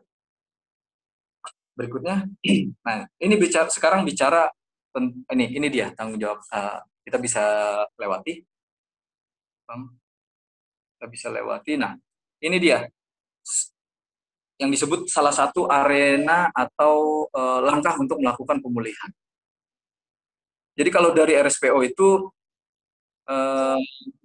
juga punya mekanisme pemulihan sendiri mekanisme pengaduan sendiri apa yang diadukan yang diadukan yang diadukan itu adalah anggota-anggota RSPO-nya. Yeah. Kalau mereka melakukan pelanggaran terhadap prinsip dan kriteria yang ada. Eh, siapa yang bisa mengadukan itu siapa saja bisa individu, pekerja, NGO, serikat buruh, eh, dan komunitas. Nah, ini hal penting yang mungkin bisa kita lakukan kalau uh, ada kaitannya perusahaan-perusahaan itu uh, melakukan pelanggaran terhadap prinsip dan kriteria RSPO itu. Tapi akan sangat sulit ketika perusahaan itu bukan membernya RSPO. Karena salah satu bedanya RSPO dengan ISPO itu ISPO belum mempunyai mekanisme komplain seperti yang dimiliki RSPO ini. Jadi dia uh, ISPO dia mau diwajibkan, sertifikasinya diwajibkan, tapi begitu ada komplain, ada kasus dan uh, dia tidak menyediakan gitu ya. Uh, ini mungkin satu catatan bagaimana seharusnya ISPO bisa digital. Nah, nah, berikutnya ini yang yang mungkin satu lagi bisa dipilihan, salah satu pilihan lagi yang mungkin bisa dilakukan. Uh, beberapa kasus di Kalteng saya tahu melakukan mekanisme ini. Dia adalah pengaduan yang didasarkan di bawah ada uh, eh, OECD Guidelines for Multinational Enterprises. OECD itu organisasi negara-negara ekonomi maju dan organisasi negara-negara maju dalam ekonomi dan pembangunan. Nah, jadi kalau uh, eh, OECD ini agak mix kan. Satu sisi dia ada adalah um, yang diatur itu adalah company, private sector, tapi yang mengatur itu adalah Eh, negaranya. Jadi sebagai contoh misalnya kalau ada satu perusahaan perkebunan yang berasal dari Belanda dan dia beroperasi di Indonesia, dia harus tunduk dan patuh terhadap pedoman OECD. Dan dia wajib. Gitu. Jadi dari guidelines ini itu ada mekanisme pengaduan. Jadi kalau uh, kalau mungkin ternyata kita agak-agak uh, sulit mengadukan kasus-kasus ini di dalam negeri mungkin ya, tapi kita bisa melihat peluangnya bahwa perusahaan tersebut contohnya misalnya meminjam dana dari negara-negara mengambil atau meminjam dana dari negara-negara yang yang notabene adalah anggota OECD itu bisa kita lakukan pengaduan kepada National Contact Point yang di, harus disediakan para anggota negara para negara anggota OECD gitu. Jadi tapi satu eh, yang harus dilihat bahwa ini sebagai satu mekanisme pengaduan adalah eh, dia hanya menempuh jalur mediasi dan konsiliasi. Jadi bukan bisa kayak kayak uh, pengaduan atau di persidangan. Tidak seperti itu nature-nya. Hmm. Dan selanjutnya saya pikir udah ya. Nah ini, oh ya, ini bagusnya kenapa, kenapa OECD juga kita anggap penting untuk bisa dikampanyekan terhadap perusahaan-perusahaan yang mungkin ada kaitannya dengan anggota OECD, baik secara kepemilikan saham, kepemilikan e, modal, dan lain-lain. Karena OECD ini sudah mensyaratkan uji tuntas hak asasi manusia. Jadi dia harus melakukan penilaian, e, mengidentifikasi, mencegah, dan mengurangi serta bertanggung jawab atas dampak kalau terjadi e, pelanggaran hak asasi manusia di areal di mana mereka beroperasi. Mungkin uh, sementara itu dulu dari saya, Bang uh, Aldo. Makasih, Bang Bang Andi. Ini menarik banget nih Sama, soal pola-pola konflik, lalu pola-pola penyelesaian dan mekanisme yang sebenarnya sudah ditawarkan dalam eh, koalisi-koalisi yang Abang sebutkan. WCD itu aku malah baru baru tahu tuh. Oke. Okay. Tapi kayaknya apa gini, Bang? Maksudnya perusahaan ini kan dia bisa memilih dia uh, mana ke mana dia harus harus bergabung. Ada ada hmm. pilihannya ada ada begitu banyak tadi ISPO, RSPO, WCD juga. Tapi sebenarnya seberapa se, uh, Elsa gimana Elsa melihat seberapa efektif uh, uh, keluhan-keluhan dari dari masyarakat NGO ketika masuk ke RSPO kalau di ISPO dia nggak belum ada ruangnya ya bang ya Hmm. untuk untuk keluhannya. Nah, se seberapa efektif itu bisa bisa menyelesaikan masalah, Bang? Sebenarnya seberapa hmm. jauh juga uh, pengaruh RSPO maupun ISPO untuk uh, mampu menyelesaikan konflik yang ada di di masyarakat. Oke. Okay. Uh, jadi kalau dari pengalaman ataupun juga uh, ada lemba satu lembaga yang pernah membuat riset besar tentang seberapa efektif OECD itu di uh. dalam bagi pemulihan. Jadi kalau uh, saya sendiri sebenarnya melihat ini adalah berpilihan-pilihan saja gitu. Dan untuk memasukkan ke situ kan itu berdasarkan pertimbangan kita dulu. Apa kepentingan kita paling ideal, apakah uh, seberapa jauh ekspektasi kita untuk menyelesaikan konflik uh, untuk melalui mekanisme yang kita pilih itu. Gitu. Jadi kalau kalau tapi kalau ditanyakan apakah ada kasus yang diselesaikan dengan baik oleh RSPO? Ada. Apakah pernah ada yang diselesaikan dengan baik oleh OECD? Ada. Apakah ada yang pernah diselesaikan dengan baik baik e, melalui mekanisme pengadilan ya yang litigasi? Itu ada juga. Dan ditanyakan ada nggak yang gagal? Banyak juga gagal gitu. Nah, artinya begini kan, e, itu akan banyak sekali kriteria atau pertimbangan untuk memasukkan komplain ke apakah ke OECD atau ke, RSPO gitu. Uh, sebagai contoh misalnya, hmm, kalau kita yakin dengan jalan atau kasus-kasus yang kita ajukan ke OECD itu masih dapat dinegosiasikan untuk penyelesaiannya, uh, hal yang kita tuntut misalnya adalah uh, persoalan ganti rugi yang yang yang yang tidak layak atau juga kita masih nuntut ada satu contoh kasus itu yang uh, buruh di Lampung dengan kasus salah satu perusahaan besar MNC di Indonesia.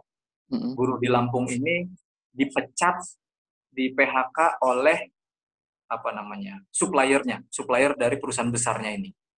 Jadi ada uh, perusahaan di Lampung itu menyuplai ke MNC-nya uh, uh, MNC besar ini.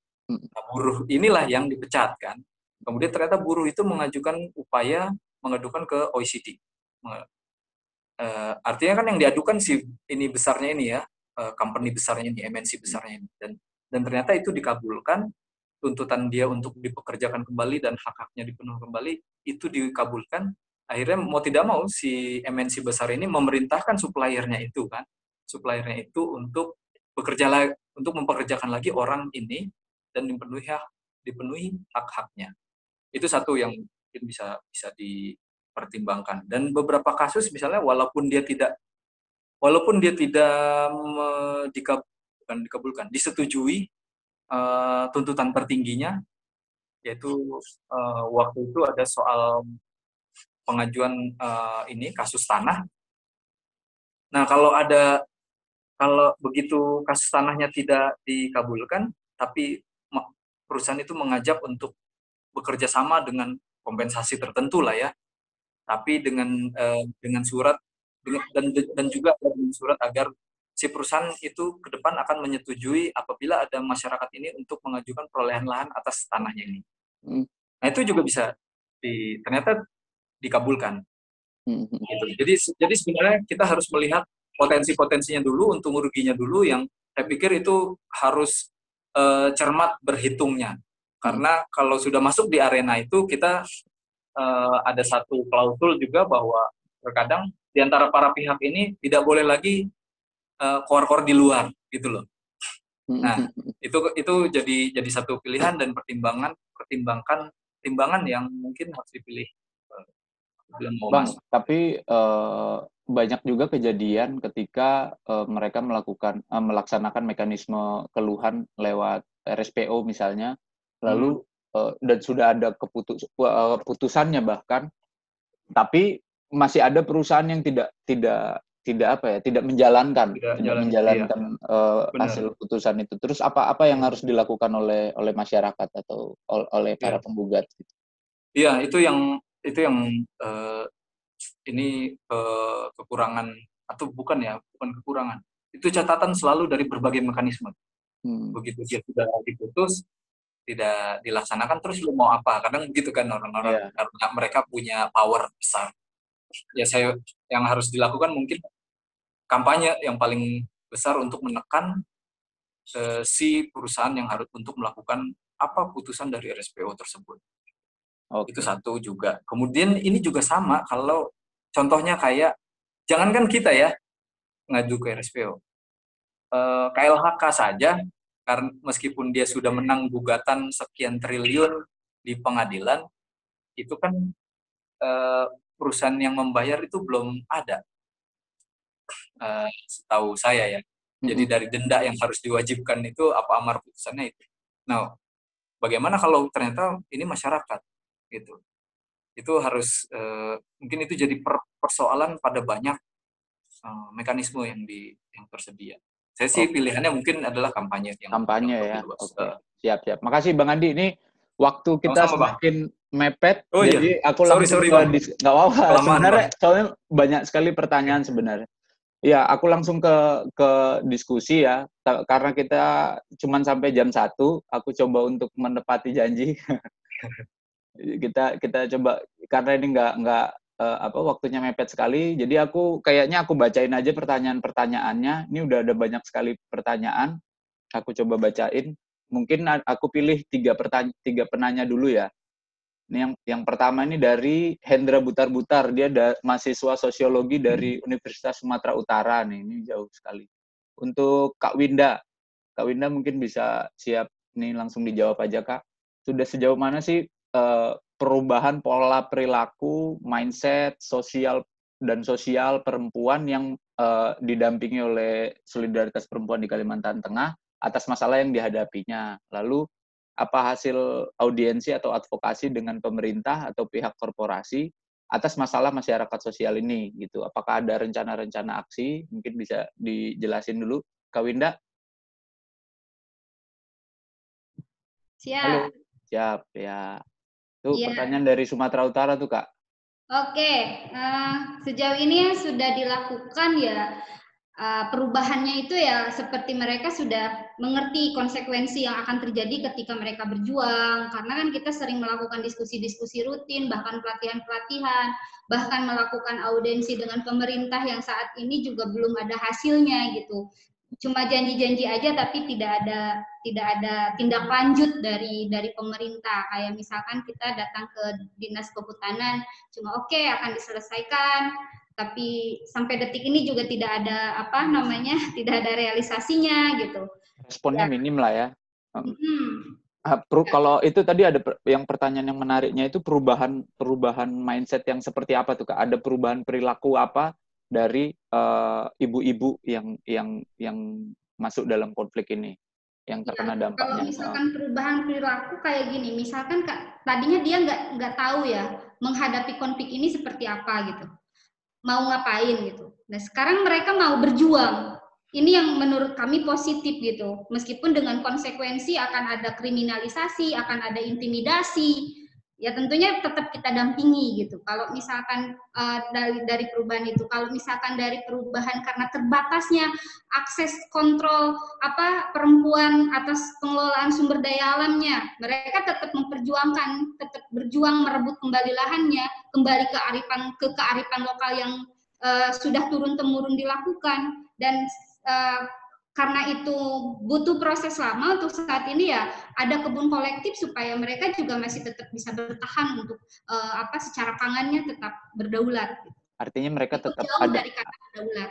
ada ada siasat yang yang dilakukan sama perempuan-perempuan uh, itu ya karena ya. perubahan perilaku tadi ya.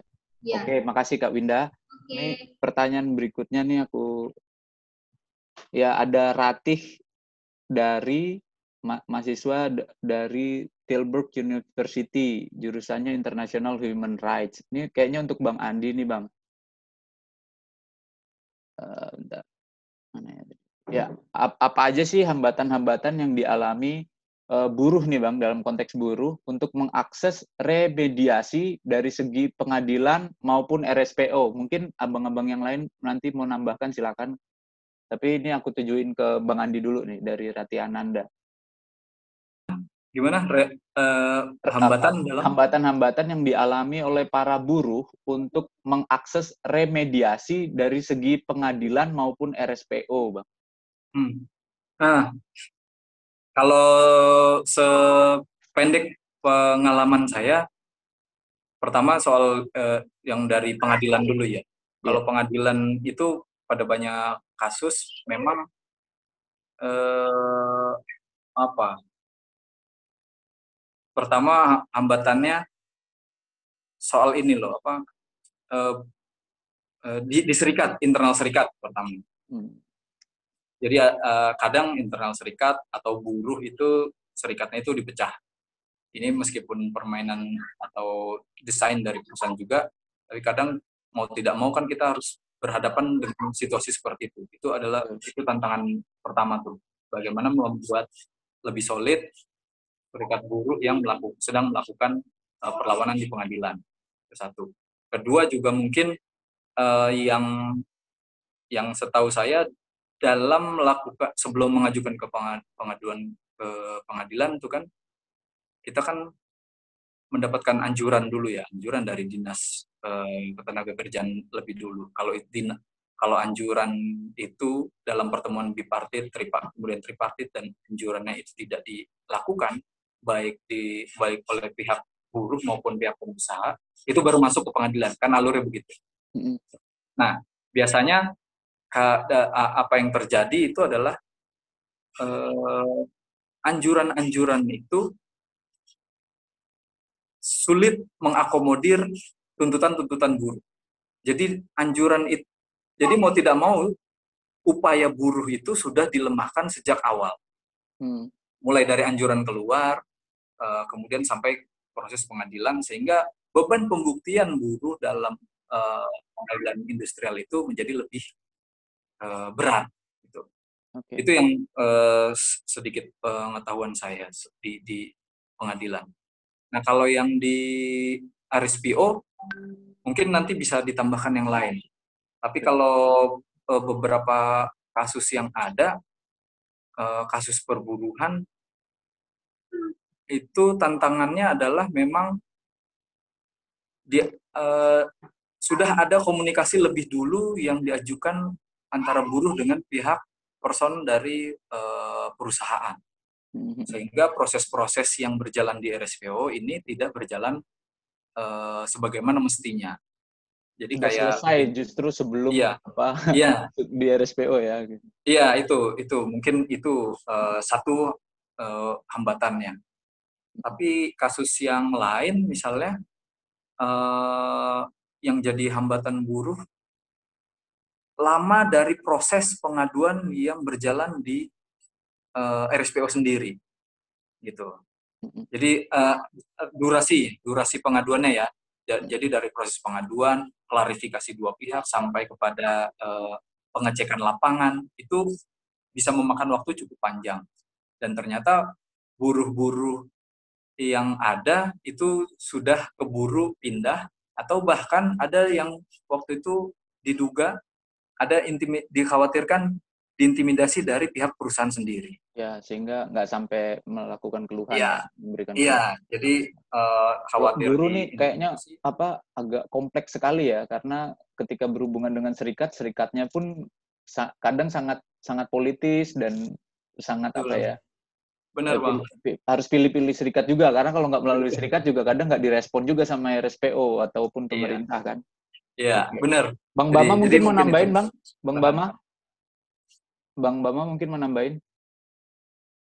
Malah mau nambah pertanyaan, dok.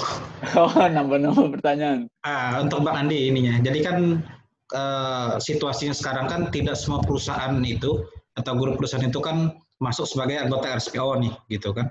Misalnya contoh kayak kalau di, kayak di Kotim kan kayak Bis Agro, nah Bis Agro kan dia bukan anggota RSPO nih, gitu. Kalau kamu tapi dia menjual ke ke anggota RSPO ke Wilmar misalnya. Nah, kira-kira kalau kita mau menekan mereka lewat ininya lewat sisi mana nih gitu? Kira-kiranya. Sorry, sorry, gimana? Lewat sisi mana apa? Ya, uh, ini maksudnya kalau base agro ini kan dia buka misalnya contoh base agro di oh, Kotim, iya, iya, nah itu kan bukan anggota RSPO nih gitu kan, iya. tapi dia menjual ke perusahaan yang anggota RSPO ke Wilmar misalnya. Iya. Nah kalau kita mau menekan base agronya, itu caranya seperti apa nih? Karena kan dia kalau nggak salah kan nggak cuma ISPO. Nah di ISPO yeah. juga kan teknis tentang keluhan belum ada. Keluhan belum ada gitu. Kalaupun ada itu kan masih masih uh, mekanismenya panjang gitu kan. Misalnya melibatkan pemerintah daerah dulu misalnya kan. Nah itu gimana yeah. bang? Ya, bang? Nah bang, jadi uh, itu jadi satu poin tuh sebenarnya uh, kalau kita mau melanjutkan proses itu kita bisa dua mengupayakan. Pertama, kita bisa coba ini ini ini ya namanya uh, tes ya, coba mengadvokasi satu arenanya itu adalah kita bisa mengajukan misalnya grievance internalnya dari Wilmar. Hmm. Karena grievance internal mekanismenya yang disediakan oleh Wilmar. Uh, yang kita lakukan adalah yang kita ajukan adalah bahwa Wilmar masih menerima supply dari uh, perusahaan yang kita anggap melakukan pelanggaran HAM. Itu, itu satu. Uh, internal Wilmar kita ajukan. Ya, kemudian juga karena Wilmar adalah member RSPO, uh, sangat mungkin itu kita ajukan juga di bawah mekanisme yang disediakan oleh RSPO. Tapi yang kita uh, ajukan itu jadinya Wilmar. Wilmarnya. Wilmar karena. Oke. Oke, ini itu, yang Bang. yang terakhir deh aku pilih ini. Untuk Bang Udin, Bang. Ini banyak sebenarnya pertanyaan untuk Abang, tapi kayaknya udah Abang jawabin. udah jawab. ya, udah jawab langsung aja. Harus jawab Bang Udin tuh. Bang Bama juga gitu. Oh, ini ya. tadi ada ada dari Bang Budi Baskoro, ada dari Arnold, udah Bang jawab sih. Ini Arnold dari Kumparan nih Bang tadi. Ya. Dia nanya soal apa uh, selama berjuang menjalankan advokasi di bidang lingkungan hidup, sejauh mana sih masyarakat itu merasakan bahwa persoalan lingkungan menjadi persoalan bersama? Karena belakangan ini ketika kasus muncul ke permukaan selalu ada pro kontra di antara masyarakat setempat. Mungkin juga cara Abang ya gimana membuat apa isu lingkungan itu jadi jadi apa ya persoalan bersama di antara masyarakat. Ya, di, ya yang Abang dampingin gitu, Bang. Ya itu dia saya, saya sudah, jawab dulu tadi kan uh, bahwa uh, pro kontra itu nggak mungkin bisa hilang di masyarakat gitu kan. Cuman hmm. hanya intensitasnya aja yang yang yang menurut kami gitu menurut kami itu jumlah orang yang merasa bahwa eh, perjuangan di isu lingkungan ini adalah isu bersama itu semakin banyak gitu jumlahnya. Hmm. Semakin banyak orang-orang yang eh, lebih care sekarang gitu kan. Kalau sebelumnya kan orang ya eh, nggak peduli lah gitu kan, nggak mau tahu yang penting asal nggak ganggu mereka aja gitu kan. Nah sekarang di tingkat di tingkat kampung pun uh, itu udah mulai apa terakumulasi mulai terakumulasi banyak orang-orang yang sekarang sudah merasa bahwa uh, isu-isu lingkungan ini penting untuk uh, diperjuangkan. Gitu. Oke, makasih Bang Udin. Nih ka, apa uh, karena kita waktunya cuma sampai jam satu, saya coba untuk ngebut. Nah, jadi tolong apa uh, narsum-narsum mungkin videonya bisa dinyalain. yang terakhir sesi terakhir ini aku kasih kesempatan satu menit satu menit ya bang untuk untuk tiap narsum. Itu bisa berikan closing statement dan juga uh, rekomendasi dari bidangnya masing-masing. Mungkin bang Bama nanti rekomendasi terkait uh, pendampingan kasus khususnya untuk apa ya uh, pengacara ya baik litigasinya mungkin ya bang ya. Terus nanti bang bang uh, bang Udin juga uh, uh, rekomendasi juga closing statement ya bang terkait dengan pendampingan konflik yang dilakukan selama ini itu kira-kira apa? Terus uh, Bang Andi Kak Winda juga dalam perspektifnya masing-masing. Mungkin dari dari Bang Bama dulu. Silakan Bang. Oke. Okay.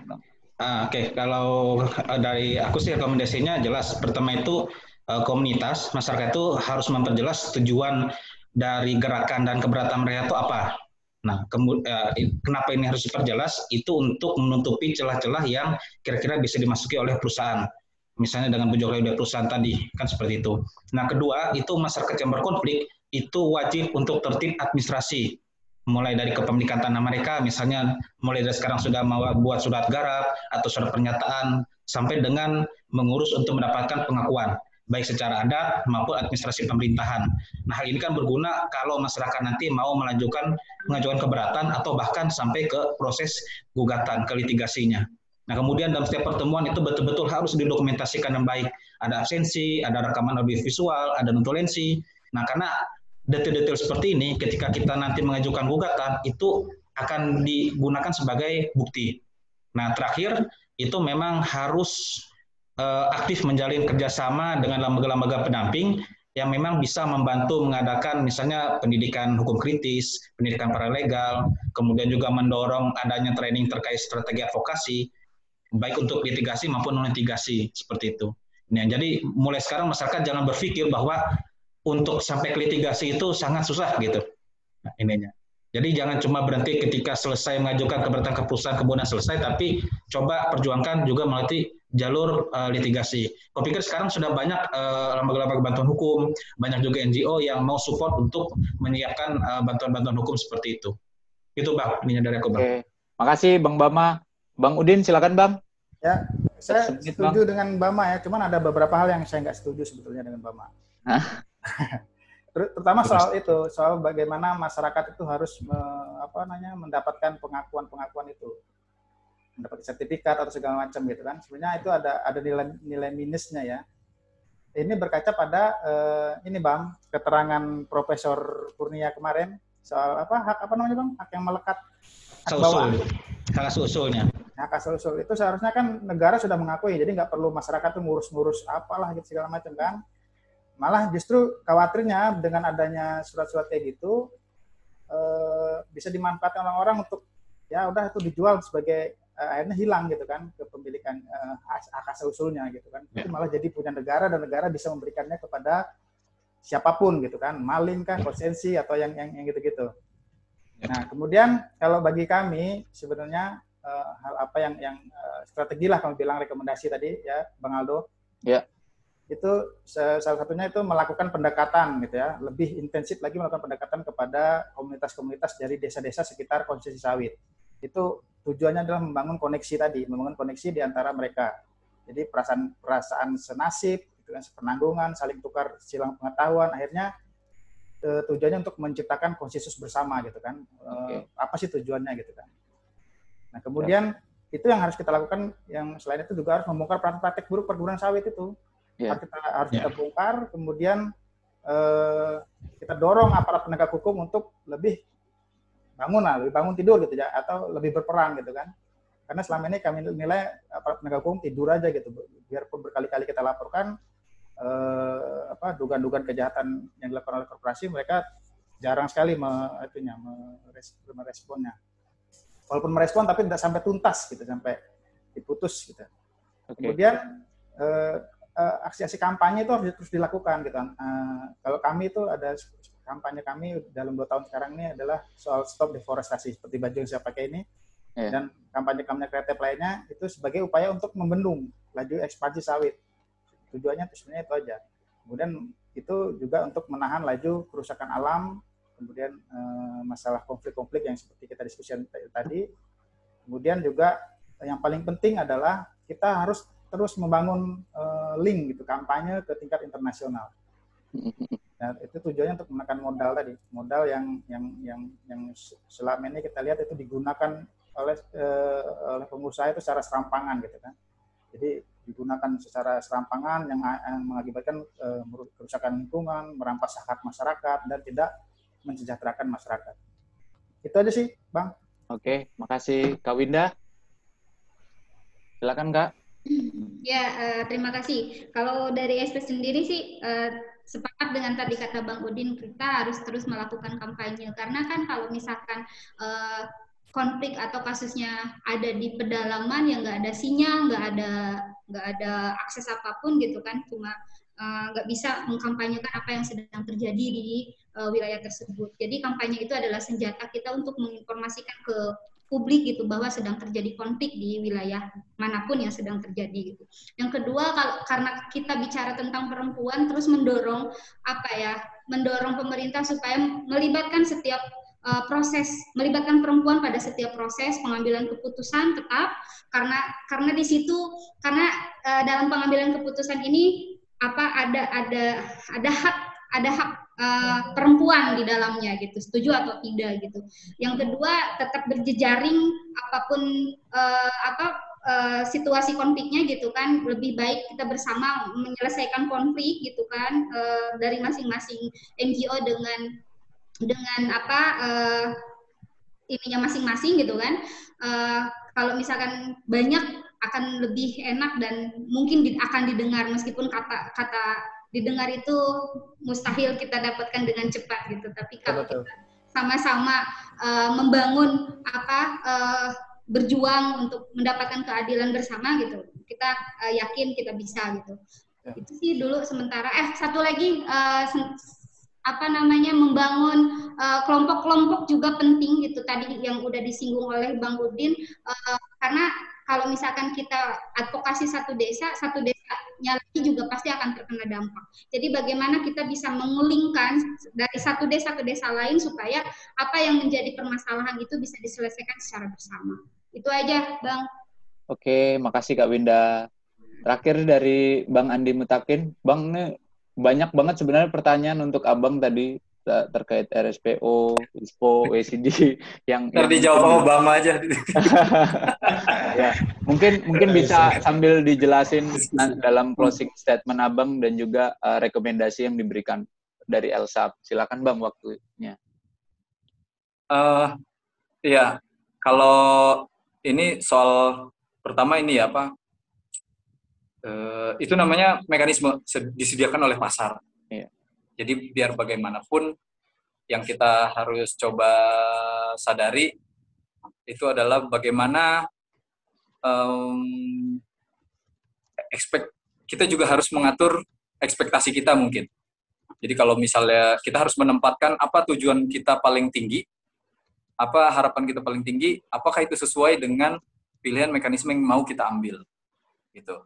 Jadi belum, jadi uh, katakanlah misalnya, apakah untuk mengajukan batasan itu cocok kalau kita masukkan ke mekanismenya ISPO.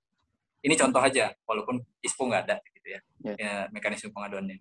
Jadi uh, dan dan kalau itu sudah dipilih dan kalau itu sudah dipilih ya kita harus komit atau uh, apa penuh sampai dalam tuntas lah ya. Sampai tuntas gitu. Tuntas itu satu. Uh, karena apa? Catatan kami uh, kalau dilihat soal efektivitas itu ya jadinya rata-rata. Yang saya bilang dari awal tadi. Di pengadilan banyak juga kasus kalah, tapi ada juga yang menang. Eh, di mekanisme pasar begitu juga. Tapi kadang efeknya adalah uh, mungkin ya nilai kampanyenya menjadi lebih besar. Tapi soal efektivitas dikabulkan atau tidak itu menjadi rata-rata kalau kita ambil keseluruhannya itu satu. Kemudian juga ada ada ada lagi pengalaman. Dan kalau mengambil e, mekanisme itu kita harus terima konsekuensinya soal waktu. Dan akan ada keleb kelebihan energi kita ada akan harus melakukan energi lebih itu dalam melakukan pengorganisasian. Karena menjaga moral eh, siapa namanya? Menjaga moral ini warga dampingan dan bahkan menjaga moral kita sendiri dalam waktu lama itu sangat menjadi tantangan gitu. Apakah kita bisa merawat itu atau tidak? Kita ngukur juga di situ. Itu untuk uh, areal nah kemudian untuk rekomendasi atau catatan saya soal skema-skema yang sudah keluar atau diajukan oleh pemerintah ini saya harapannya nah ini akan ada peluang nih. ISPO ini PNC ini belum disahkan. Kita masih bisa memberikan catatan untuk draft prinsip dan kriterianya ISPO itu sampai tanggal 25 ini, setahu saya. 25 Mei. 25 atau 26 gitu, karena lebaran. Nah itu itu jadi satu arena mungkin yang harus juga masyarakat sipil itu intervensi. Karena mau tidak mau itu akan mengatur perkebunan. Gitu Karena mau tidak mau kita harus tahu bahwa itu akan mengatur perkebunan yang selama ini mungkin adalah menjadi konflik dengan uh, warga yang kita dampingi. Jadi sebisa mungkin itu akan jadi sangat strategis harusnya kalau kita intervensi juga ke arena prinsip dan kriterianya ISPO itu. Dan saya juga harapkan pemerintah bisa melibatkan seluas-luasnya apabila ada inisiatif-inisiatif ini lebih lanjut ke depan. Karena apa? Karena yang harus di capture, yang harus dilihat juga itu adalah kasus-kasus sebagaimana yang kita diskusikan pada siang hari ini. Apakah mekanisme yang keluar itu sudah bisa atau bisa mengcover menyelesaikan kasus-kasus yang kita hadapi selama ini. Karena kalau dia hanya me me mengeluarkan mekanisme, hanya mengeluarkan e, regulasi baru tanpa bisa atau mungkin kita mempertanyakan efektivitasnya, itu lebih baik kita menggunakan mekanisme yang lama aja gitu. Hmm. Mungkin itu dulu Bang Aldo. Oke, makasih Bang itu banyak sekali pengetahuan hari ini yang kita dapatkan dan juga hmm. sharing pengalaman. Terima kasih banyak untuk para narasumber, Bang Bama, Kak Winda, Bang Udin, Bang Andi. Terima kasih juga untuk Yayasan Pusaka. Mungkin ada Mbak Dita, ada yang mau disampaikan, Mbak, sebelum kita tutup dari Yayasan Pusaka. Foto bersama. Rakyat. Foto bersama. Foto bersama mungkin. Oh, foto bersama. ya, ada yang mau disampaikan, Mbak. Silakan, Mbak. Oke, karena uh, ini adalah Kalteng Web webinar series. Kita punya tiga series dan ini baru seri pertama. Yang satu ke lain akan berkaitan. Di kolom chat juga ada dari uh, Bang Jagau ya bertanya ya, soal pikir masyarakat adat dan segala macamnya itu akan kita bahas di diskusi esok tentang karhutlah dan kriminalisasi peladang. Jadi apa yang dibahas di hari ini akan dilanjutkan esok kita diskusikan kembali dengan narasumber ada dari Pak Esau dari DLH Provinsi Kalimantan Tengah, ada Ibu Sandra Yanti Modiaga dari Komnas HAM, kemudian ada Kartika dari Progres, dan juga ada perwakilan warga uh, Dirman sebagai paralegal di Kecamatan uh, Mentangai. Jadi besok kita akan berdiskusi lagi jam 10 sampai jam 12 siang. Oke. Itu aja Bang Aldo, kembali. Oke, makasih Kak Dita. Ya teman-teman uh, audiens itu tadi udah dijelasin. Besok bakal dilanjutkan lagi karena ini ada tiga sesi.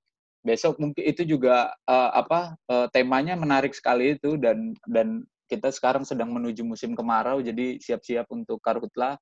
Apabila pandemi COVID ini belum selesai maka hmm. kita akan diterjang dua bencana ini bencana uh, corona dan bencana karutla saat kita tetap di rumah di rumah ada ada ada corona dan asap yang mengancam. Semoga nggak nggak akan seperti itu. Mari kita berdoa. Amin. Ya aku jangan sampai. Dan sampai ya. Aku nggak bisa nggak nggak bisa mengambil apa tidak bisa membuat kesimpulan karena ini uh, apa uh, para narasumber sudah menjelaskannya dengan sangat baik. Tadi kira-kira pengalaman dan uh, apa pengetahuan mereka soal konflik, kira-kira itu adalah gambaran dari uh, konflik di Kalimantan Tengah. Jadi uh, hmm. webinar kali ini saya tutup sebagai moderator. Sampai jumpa di webinar berikutnya uh, besok jam 10 pagi. pagi. Ya. Sampai jumpa. Selamat siang semuanya. Sampai jumpa. Terima kasih. Dadah Bang Aldo, Dadah. Bang Bama. Makasih Bang. Ya, siap, siap. Thank you, thank you semuanya, thank you. Thank you. Kadita, thank you Kadita. Thank you. Terima kasih peserta. Dadah. Foto dong. Ah. Tunggu dulu, foto dulu. foto bersama, foto bersama. Uh, apa HP ku nggak bisa, eh laptopku nggak bisa, itu screenshot. Ya? Tahu di mana? Kurang mahal itu. Uh, iya. Foto dulu. Bekas Satu, dua. Sip. Oke, makasih semua audiens semuanya. Thank you. Nggak makan siang dulu kita. Oh, iya, ditutup, ditutup makan siang. Di situ makan siang di rumah masing-masing. Eh, yang puasa. Oke.